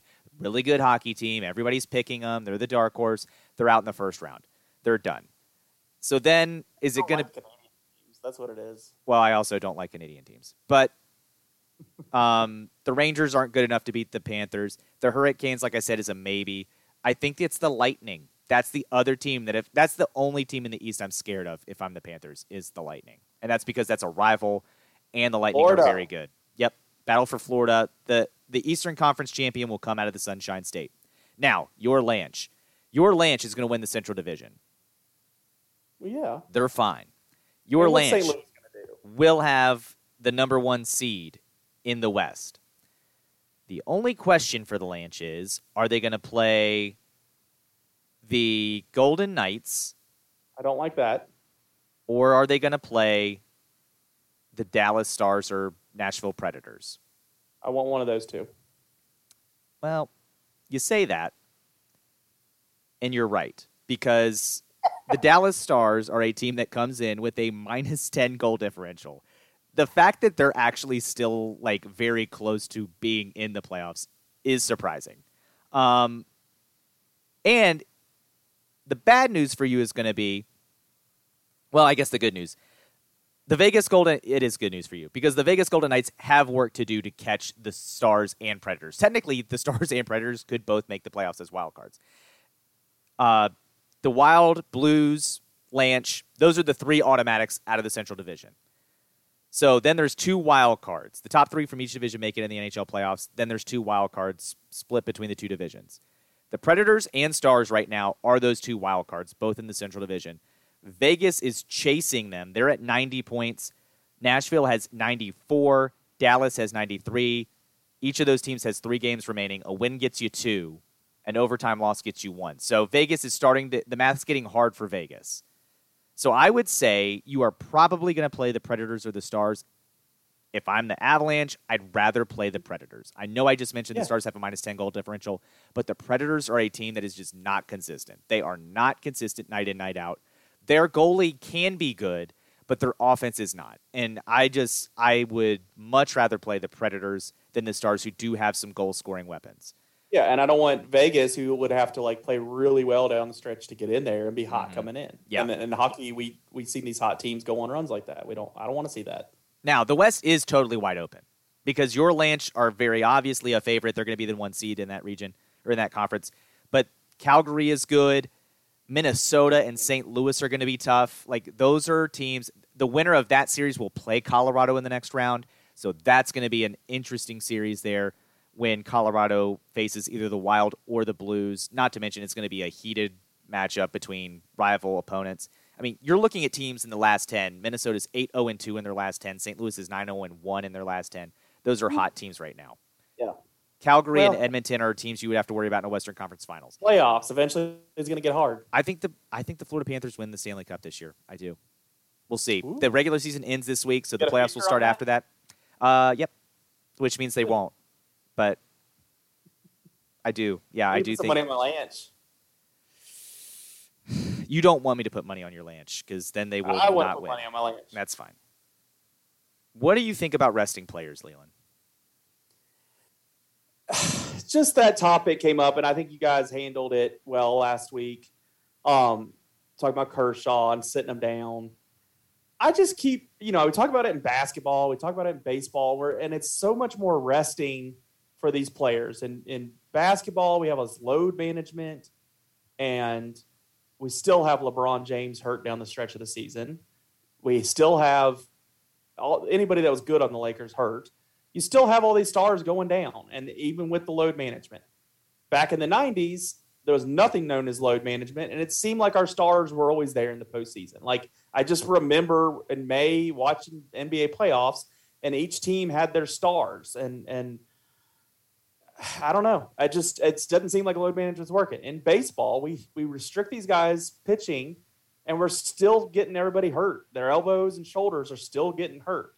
And I'm not saying everybody has to be like Nolan Ryan and pitch complete games in half the outings of the season, but it just seems like resting, it's not really fixing the problem either. So, you're resting these guys, then they're still getting hurt. So we have a lot of baseball being played without these guys. I say play them a bit more, and then if they get hurt, you'd still had them more than you would have had them. I think Strasburg's an example. Like, they rest him all the time. He still gets hurt all the time. And he's been a star his entire major league existence. I mean, he was drafted number one. He's been a star from day one. They've always limited him, and he's always gotten hurt. And he's not the only one. So I wonder about examining those statistics and proving that point, because I think it feels that way. I think you can make statistics say whatever you want. I feel like there's that story out there with statistics saying, hey, resting these guys really isn't fixing the problem. And, I know this year people are really talking about the short preseason and spring training for baseball, and that being a reason they're really hammering the load management for arms. It just, I still think we're going to end up getting guys in July throwing out their arms and they'll be out anyway. I don't like it. I don't like it in general. I know I sound like get off my lawn guy, but I just think the facts are with me. Nothing's better now that we're load managing. And so why do it this way? And there might be a factor out there that maybe you prepare the arms better if you're throwing them more and they're used to the more wear and tear and they can take it. I don't know. I guess if you want to throw to your 50, if you're Justin Verlander, when you throw to your 50, maybe there's some logic there, but that seems so few far between. We're still losing these guys at 36. So let's pitch them while we got them. I don't know. And Verlander's a guy that goes deep. He's not a guy who gets pulled in the fifth or fifth inning all the time. Like he goes 7-8 innings. Like that's kind of his deal. And with the Tigers, there would be multiple times he would go complete games. I'm with you. If there's science behind big body, big guy. Yeah, if there's science behind, you pull these guys early and you don't use them as often and you load management to save on injuries. I guess I just want to see where that's true. I don't see it that way. LeBron still gets hurt. Kawhi still gets hurt. Paul George, all these NBA guys still get hurt. The Major League Baseball arms. Tommy John. Chris Paul getting hurt. Yeah, Tommy John still happens. Like, I don't know, man. It doesn't make a whole hell of a lot of sense to do this and then also have these injuries, because if I'm an NBA coach, I'm like, well, why am I doing load management? Why am I benching this guy for a game I might lose because he's not playing, because I want to prevent injury for him to get hurt, and then I lose a bunch of games because I don't have the option of playing him. It doesn't make a whole lot of sense to me. And then, again, it's the perfect game aspect of what was going on with Kershaw. And you handled that point. You guys handled that point. I want the history. I'm selfish. Can I just say this too? MLB sent me numerous updates on, I think it was Saturday night, about the Rays no hitter. Like eight pitchers. Eight pitchers. I don't care. Yeah. When it's more than one pitcher, I really don't care. Yeah, I don't. I actually kind of don't either. I mean, two. Okay, like I hear you, but I don't. Combined no hitter, sure, it's fine. Yeah. I don't care. Good evening. The Tampa Bay Rays, in my mind, will never have a perfect game because they don't pitch their pitchers that way. When you're getting these alerts and stuff, when do you consider it like you have a no-hitter brewing or a perfect game brewing? Like after six, because you've gone through the order two times? Right. Yeah. I started seeing updates and people talking about jinxes in the fifth and the sixth. No, like there's no chance of a jinx until the seventh. Yeah. And talk about it in the fifth, then they weren't getting it anyway. Yeah, I'm with you. I do think once you get into the seventh, I don't hear about it until the sixth ends. Yep, because then you've gone through the order two times, and you're like, okay, you only have to go through the order one more time, but that is nine more guys. So there's still the challenge there. And then, like I said, you've been through the order twice, so it's like that's when it starts to get real, and you're like, okay, maybe he could do this again. It's not real until the seventh. I totally agree. Yep, you're right. I just noticed that this last week. And I will say this. At least MLB didn't give me that update until the eighth inning. And it was like six different pitchers have gone eight no-hit innings. And I was like, I think five of these pitchers, I don't care. I think it was more than six. No, it was six through the first eight when I got my first update. And because I through 11 or whatever, it was like eight. Well, yeah, but then I was like, that's five pitchers too many for me to care about this update. Like, but what I know that you need to know is Liverpool is right where they need to be. They actually have a chance to win what is called a treble. So, as you know, Leland, I know I don't have to explain this to you, but I'm explaining to maybe people who have listened. Yeah, please explain it to other people. Yeah, like, not as cultured as you. What trophy are you talking about here? Because I know there's like any of four. The treble would be three different trophies. So there's the Premier League trophy, which is their in-country, in-season tournament. Or season, sorry. They're in position to win that. They just need Manchester City to have like a draw and Liverpool not to lose another Premier League game. They will win the Premier League. In the FA Cup. In the Premier League, I understand. Yep, in the FA Cup, which is, okay, Leland, so you remember I called the U.S. Open Cup in Lynchburg. The FA Cup is England's version of that. Slightly more prestigious. No offense to the U.S. Open Cup, but... As good as the broadcast that you were a part of was, I would believe that. U.S. Open Cup, great tournament. Love it. Right. But... Maybe means the FA Cup. More the FA Cup is worth a little more coin over there, and gets a little more eyeballs. I don't think it's offensive for me to say that. But Liverpool's in the final of that. They play Chelsea in that final. That's actually coming up May the 2nd, so they have a chance to win that. And then they are in the final four. They're in the semifinals of the Champions League, which is the European. The top four from the Premier League every year go to the Champions League. So now Liverpool's in the semifinals of that tournament. They play Villarreal. I really think they're going to kill Villarreal. I don't think Villarreal's the problem. Man City plays Real Madrid. I think that was Joe knocking on wood there, just so everybody knows. Yes, I think it wasn't somebody trying to break into my house. I do think... Man City beats Real Madrid. So both have England teams facing Spanish teams, which is interesting. But I do think Manchester City is just better than Real Madrid. Real Madrid, for whatever reason, does really good in the Champions League every year, no matter how bad they are in their own Spanish league. So, yes, they could seemingly somehow beat Manchester City. I just think Manchester City is going to buckle down and win. This tournament means a lot to them. They've never won it. So it means a lot to them. I think they're going to beat Real Madrid, and then they're going to face Manchester City in that Champions League final, which is going to be, amazing. Like, whenabouts is that? That would be also in May, but, like, at the very end of May. So the FA Cup will be first. If Liverpool wins that, then their sights are on the Premier League. Well, it's on the Champions League, which the semifinal starts this week, the first leg. Got to beat Villarreal, but then they don't worry about the final of that until Premier League is over.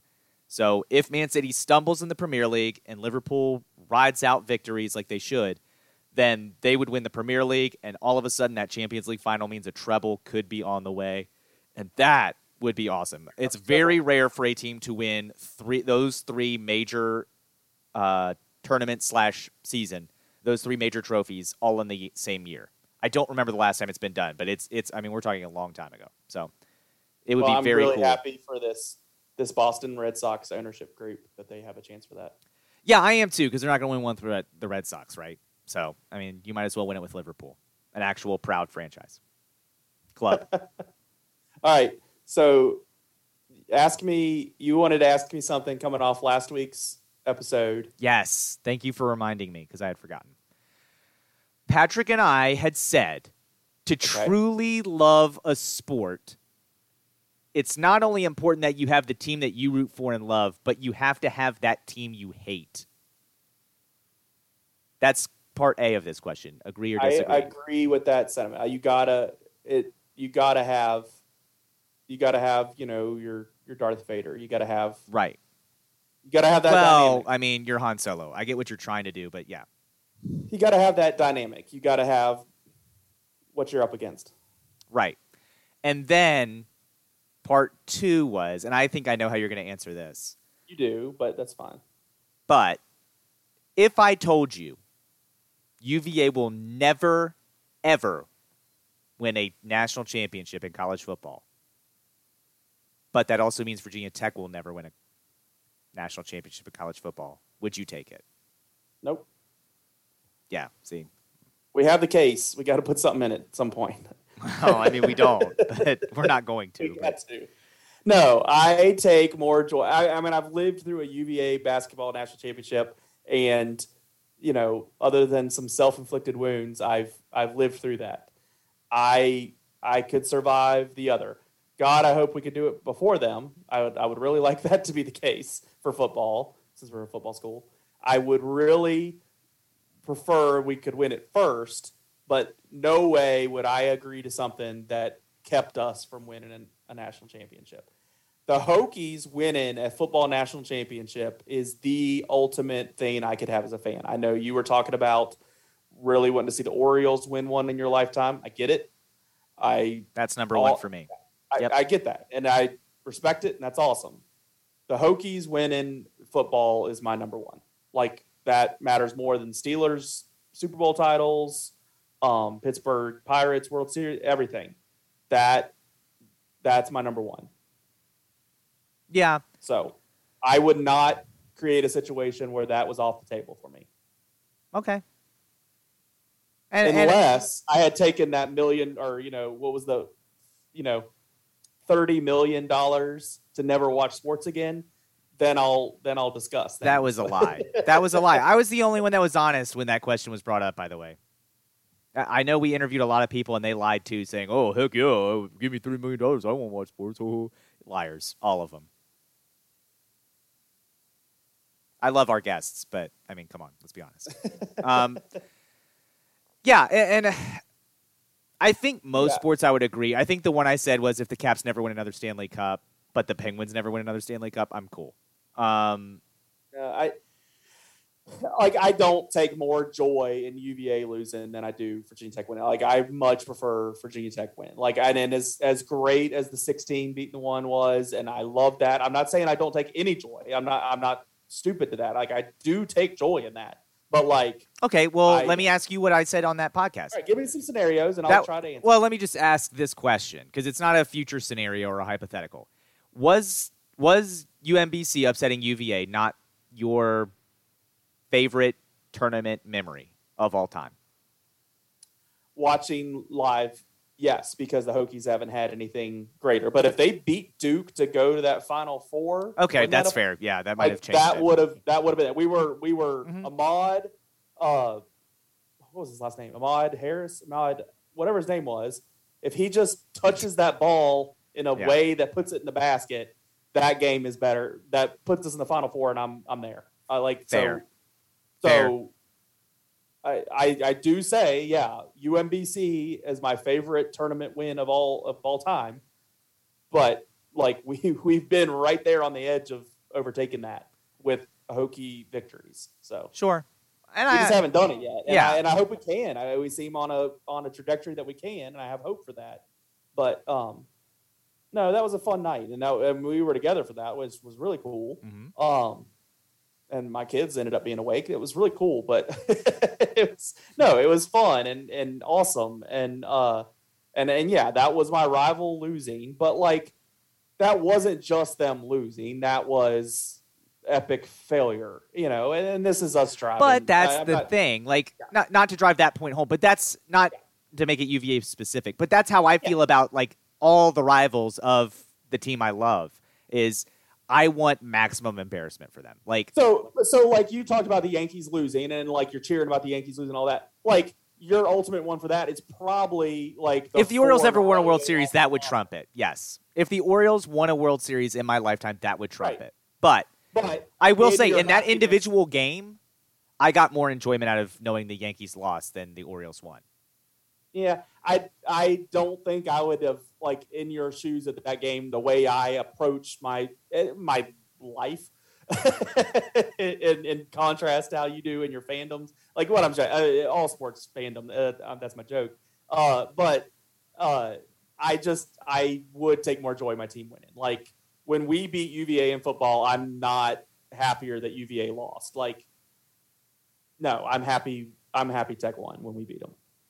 Yeah, I would say in most cases, yes. I'm with you there. But I will say it means more when it means to me when we knock UV out of a bowl game.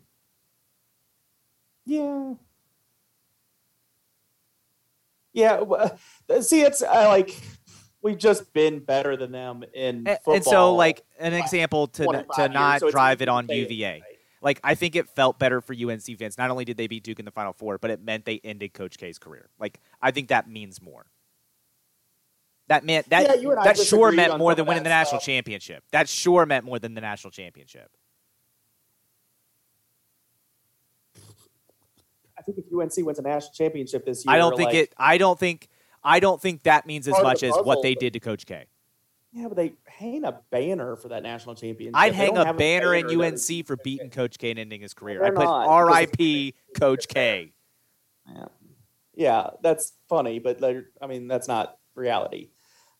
I don't get more enjoyment over my rival losing than my team winning, and that's where we differ. And I'm not saying I never get any joy from it. I do, but it's just I would trade it for positive for my team, straight up. Okay, and I know how you felt about the Virginia Tech game the next day when they lost, and I had even said as soon as that UVA game ended, if Virginia Tech loses in the first round, that's okay because this was worth it. Yeah, and I wasn't happy about it. I know you didn't share that sentiment. You did not share that sentiment, and I'm not surprised. And so that's why I'm not surprised you answered the hypothetical the way you did. But yeah, you guys knew. You said it last week the way I would, and that's how I feel. But we're all different. I mean, like, I think, yeah, I lean on the positive side.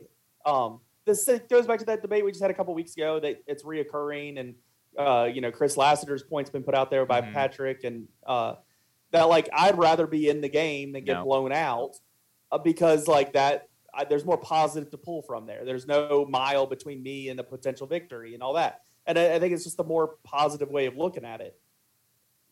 That's just the way I ride. There's probably two factors to this, and you're going to probably easily touch on one. But for me, I'm the opposite. Getting swept by the Royals, that robbed us of a World Series appearance. Robbed. You were robbed by a sweep?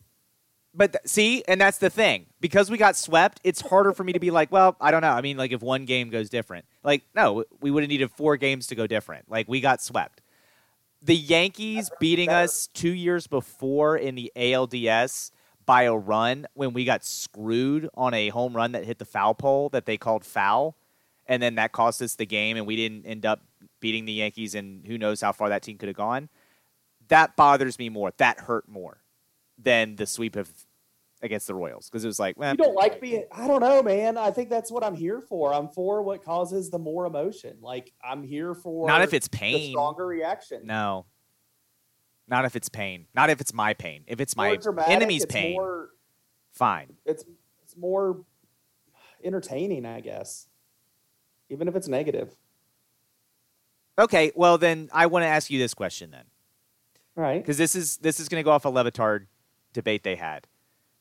They're all Heat fans, obviously. And going into the playoffs, they were saying they don't want to face the Nets in the first round. Now, knowing what we know, maybe they'd say different. But going into the playoffs, they did not want to see the Nets in the first round. Sure. Dan was saying he did because he likes being, quote unquote, as he said, I like being scared. I like the games being close and being interesting. And they were saying, I want to cruise through this playoffs and not have any trouble. Like, yeah, I guess that's a good point. Because I think I've said the opposite of what you'd expect me to say based on what I've just said for the last 5 minutes. Yeah, in the moment, sometimes I don't really like those close games when I live and die. And those really only apply. Like, I used to have it like with the Steelers and pro teams. I did. But like, as I've grown up and had more things to worry about, it's just really been restricted to, I am a Hokie, I am a Gladiator. So when those teams are in those moments, that's the only time I really get that much rise out of it. And yeah, I'd rather just whoop somebody's butt and not be it stressful down the stretch because it's hard, especially announcing. And that's a Riverheads only thing. It's not like I'm announcing Hokie games. For those Riverheads games, when I'm announcing, when they lost that state final, and they could have won the game. They were right in it. Or, you know, it was a 7-6 game. They lost. That was the last time they lost in the playoffs to Galax in 2015, long time ago. I got silent down the stretch of that game on air because, like, I just, like, I couldn't produce words. Like, I just wasn't good. I just got quiet because, like, it was hard. So, like, announcing, especially when I care that much like I do about Riverheads, because I am a homer. I admit it. I try to cover it as best I can when we're on broadcasting. But, like, when it got down to it, I like, just, you got it, Chip. It was me and him in the booth, and I was like, you're just going to have this right now. Because that was also early in my broadcast. I think I could handle that better now. But at that point, that Stanton High School game would say different. But say what? That Stanton High School game would say different. I talked throughout that one. When they lost to Jaden. At the end, you got real quiet. Oh, I didn't remember it that way. But I do, because it's not often that Riverheads loses. And so, like, it was different. Yeah, I thought I was talking. I wish I'd go back and listen to that, knowing that. But, like, even then, that's – how many years ago is that? Yeah, I mean, you're right. But I mean, like, since then, I especially this past year, and this is, you know – when was the last time you had to worry about a Riverheads loss on air, though? That's true, but also I've done solo broadcasts of Riverheads football in that time too, to where, like, no matter, even when, like, Tazewell was pushing us in the first game I called solo. But did you think they were going to lose? Like, that's the other thing. See, I didn't, but it was losing at halftime and stuff like that, and I had to roll. So I think I'm more prepared for something like that now. It's likely I'll be calling the next time Riverheads loses a football game, because it's going to take a really good team, and we tend to cover when they're playing the really good teams, because that's the chance they could lose. And I assume I will handle it better. Probably. Because I don't know why, because hopefully I'm better at what I do. This is my strong answer there. But, like, yeah, with those teams that I care about, like, I do prefer – a wider margin, because it's just easier for me to do more than be a fan. And it was when I'm broadcasting, that's the case. So that's the opposite of what I said a couple minutes ago, I guess, is the honest answer there. But I don't know, I guess results oriented, when you're presenting the question as in results, like, I don't know. I'd still go, I'm never going to change my mind on, like, I'd rather be closer to who beat me than further away, so that I can convince myself, yeah, here is that play and that play that where I could have been better, or, like, that was the difference. Not I wasn't good enough, or I wasn't, you know, our team wasn't prepared enough. Like, I'd rather be that in my mind, that I think we're better if we're here than here that we're not as good. Like, we're better here. And I disagree, because, again, like, the foul pole, I won't forget about that foul pole for as long as I live. Yeah. I won't say that kid's name who robbed us of a World Series. And so when it's some kind of external third party thing that gets in the way of your winning, I do get your point, because it's like, but if it's honest competition, and I just want to be right there. I don't want ever, good or bad, blowout or close game. I don't want an umpire or a fan impacting the football, baseball, basketball game. So, yeah, I get your points on those specific things. I want to be as close to my opponent as possible. If I'm going to lose, I want to have matched them as much as I can. Yeah, and I guess it's just and you know this about me too, but the other part of me that's going to go back and, like, replay that in my head 1,000 times to be like, man, what if that went different? And I don't think I won't, but, like, I don't like doing that. I do it, but I don't like doing it. And so it's not like I was an impact on it by any means, but I think about the last football game I played in with pads on, and I never touched the ball in the game. So I'm not trying to make this more than it was, but, like, I think about the calls and the plays that were made down the stretch of, you know, even what I could have done to make it go different, or what, you know, my teammates, not blaming them. I mean, I don't look at anybody negatively, but, like, okay. What could have gone different? Let's name names. They all did the best. Yeah. They did what they were coached to do. We were in a position. We did exactly. Everybody always debates that about Coach Casto, and he's retired now. Everybody debates about the going for two for the win. He was consistent. I mean, the first day of my – I do agree with that, though, yes. He said, we go for two for the win, and he was consistent about that. I'm not saying I didn't hear him say he might question that down after how many times it failed for him. I don't know if he was ever successful with it. I think it failed him every time, but he said it before it ever became a situation, months ahead of it, and then when it came up – I mean, my first varsity practice, he said it. 3 years later, I'm a senior on the last game, and that's the only time it bit me as a player. It was what he said. It was what he, so I'll take it. And he put us in a play that could have worked. It didn't. The other team stopped it, and it wasn't, you know, it was some crazy crap. It was a football play that Riverheads is used to running, and it just didn't work. So I don't know. I don't regret it. It's just, but I do wonder, like, what could we have done to score sooner? What could I have stock blocked that cornerback and got us a touchdown sooner to where it wasn't under a minute when that happened? You know, like, you think about stuff like that. I'd rather have that personally than, man, we got rocked by 50.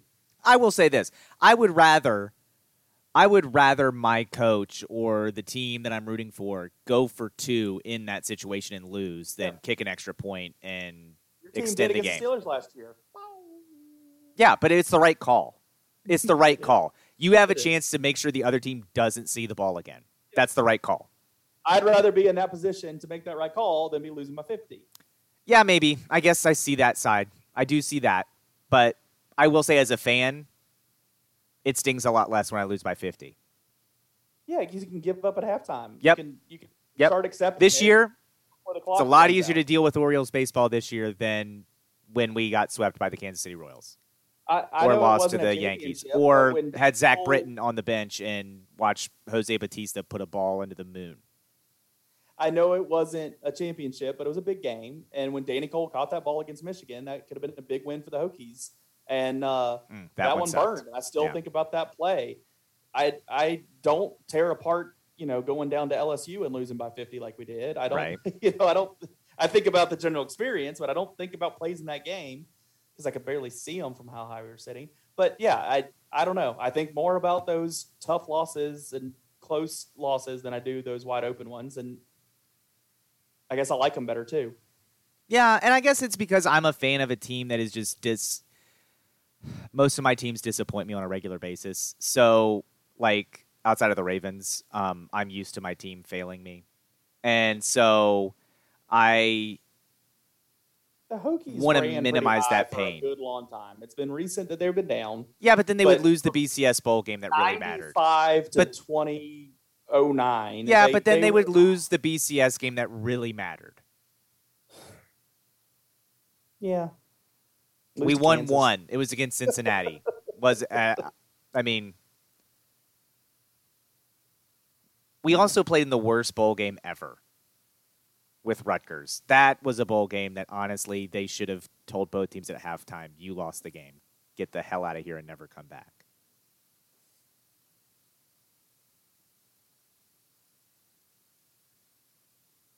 I don't know, man. That Cal game against Aaron Rodgers when we couldn't even, like, kick off inside the field.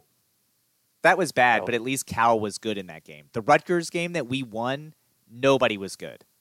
We sucked. Rutgers sucked more. There's been some bad bowl games. No, not like that.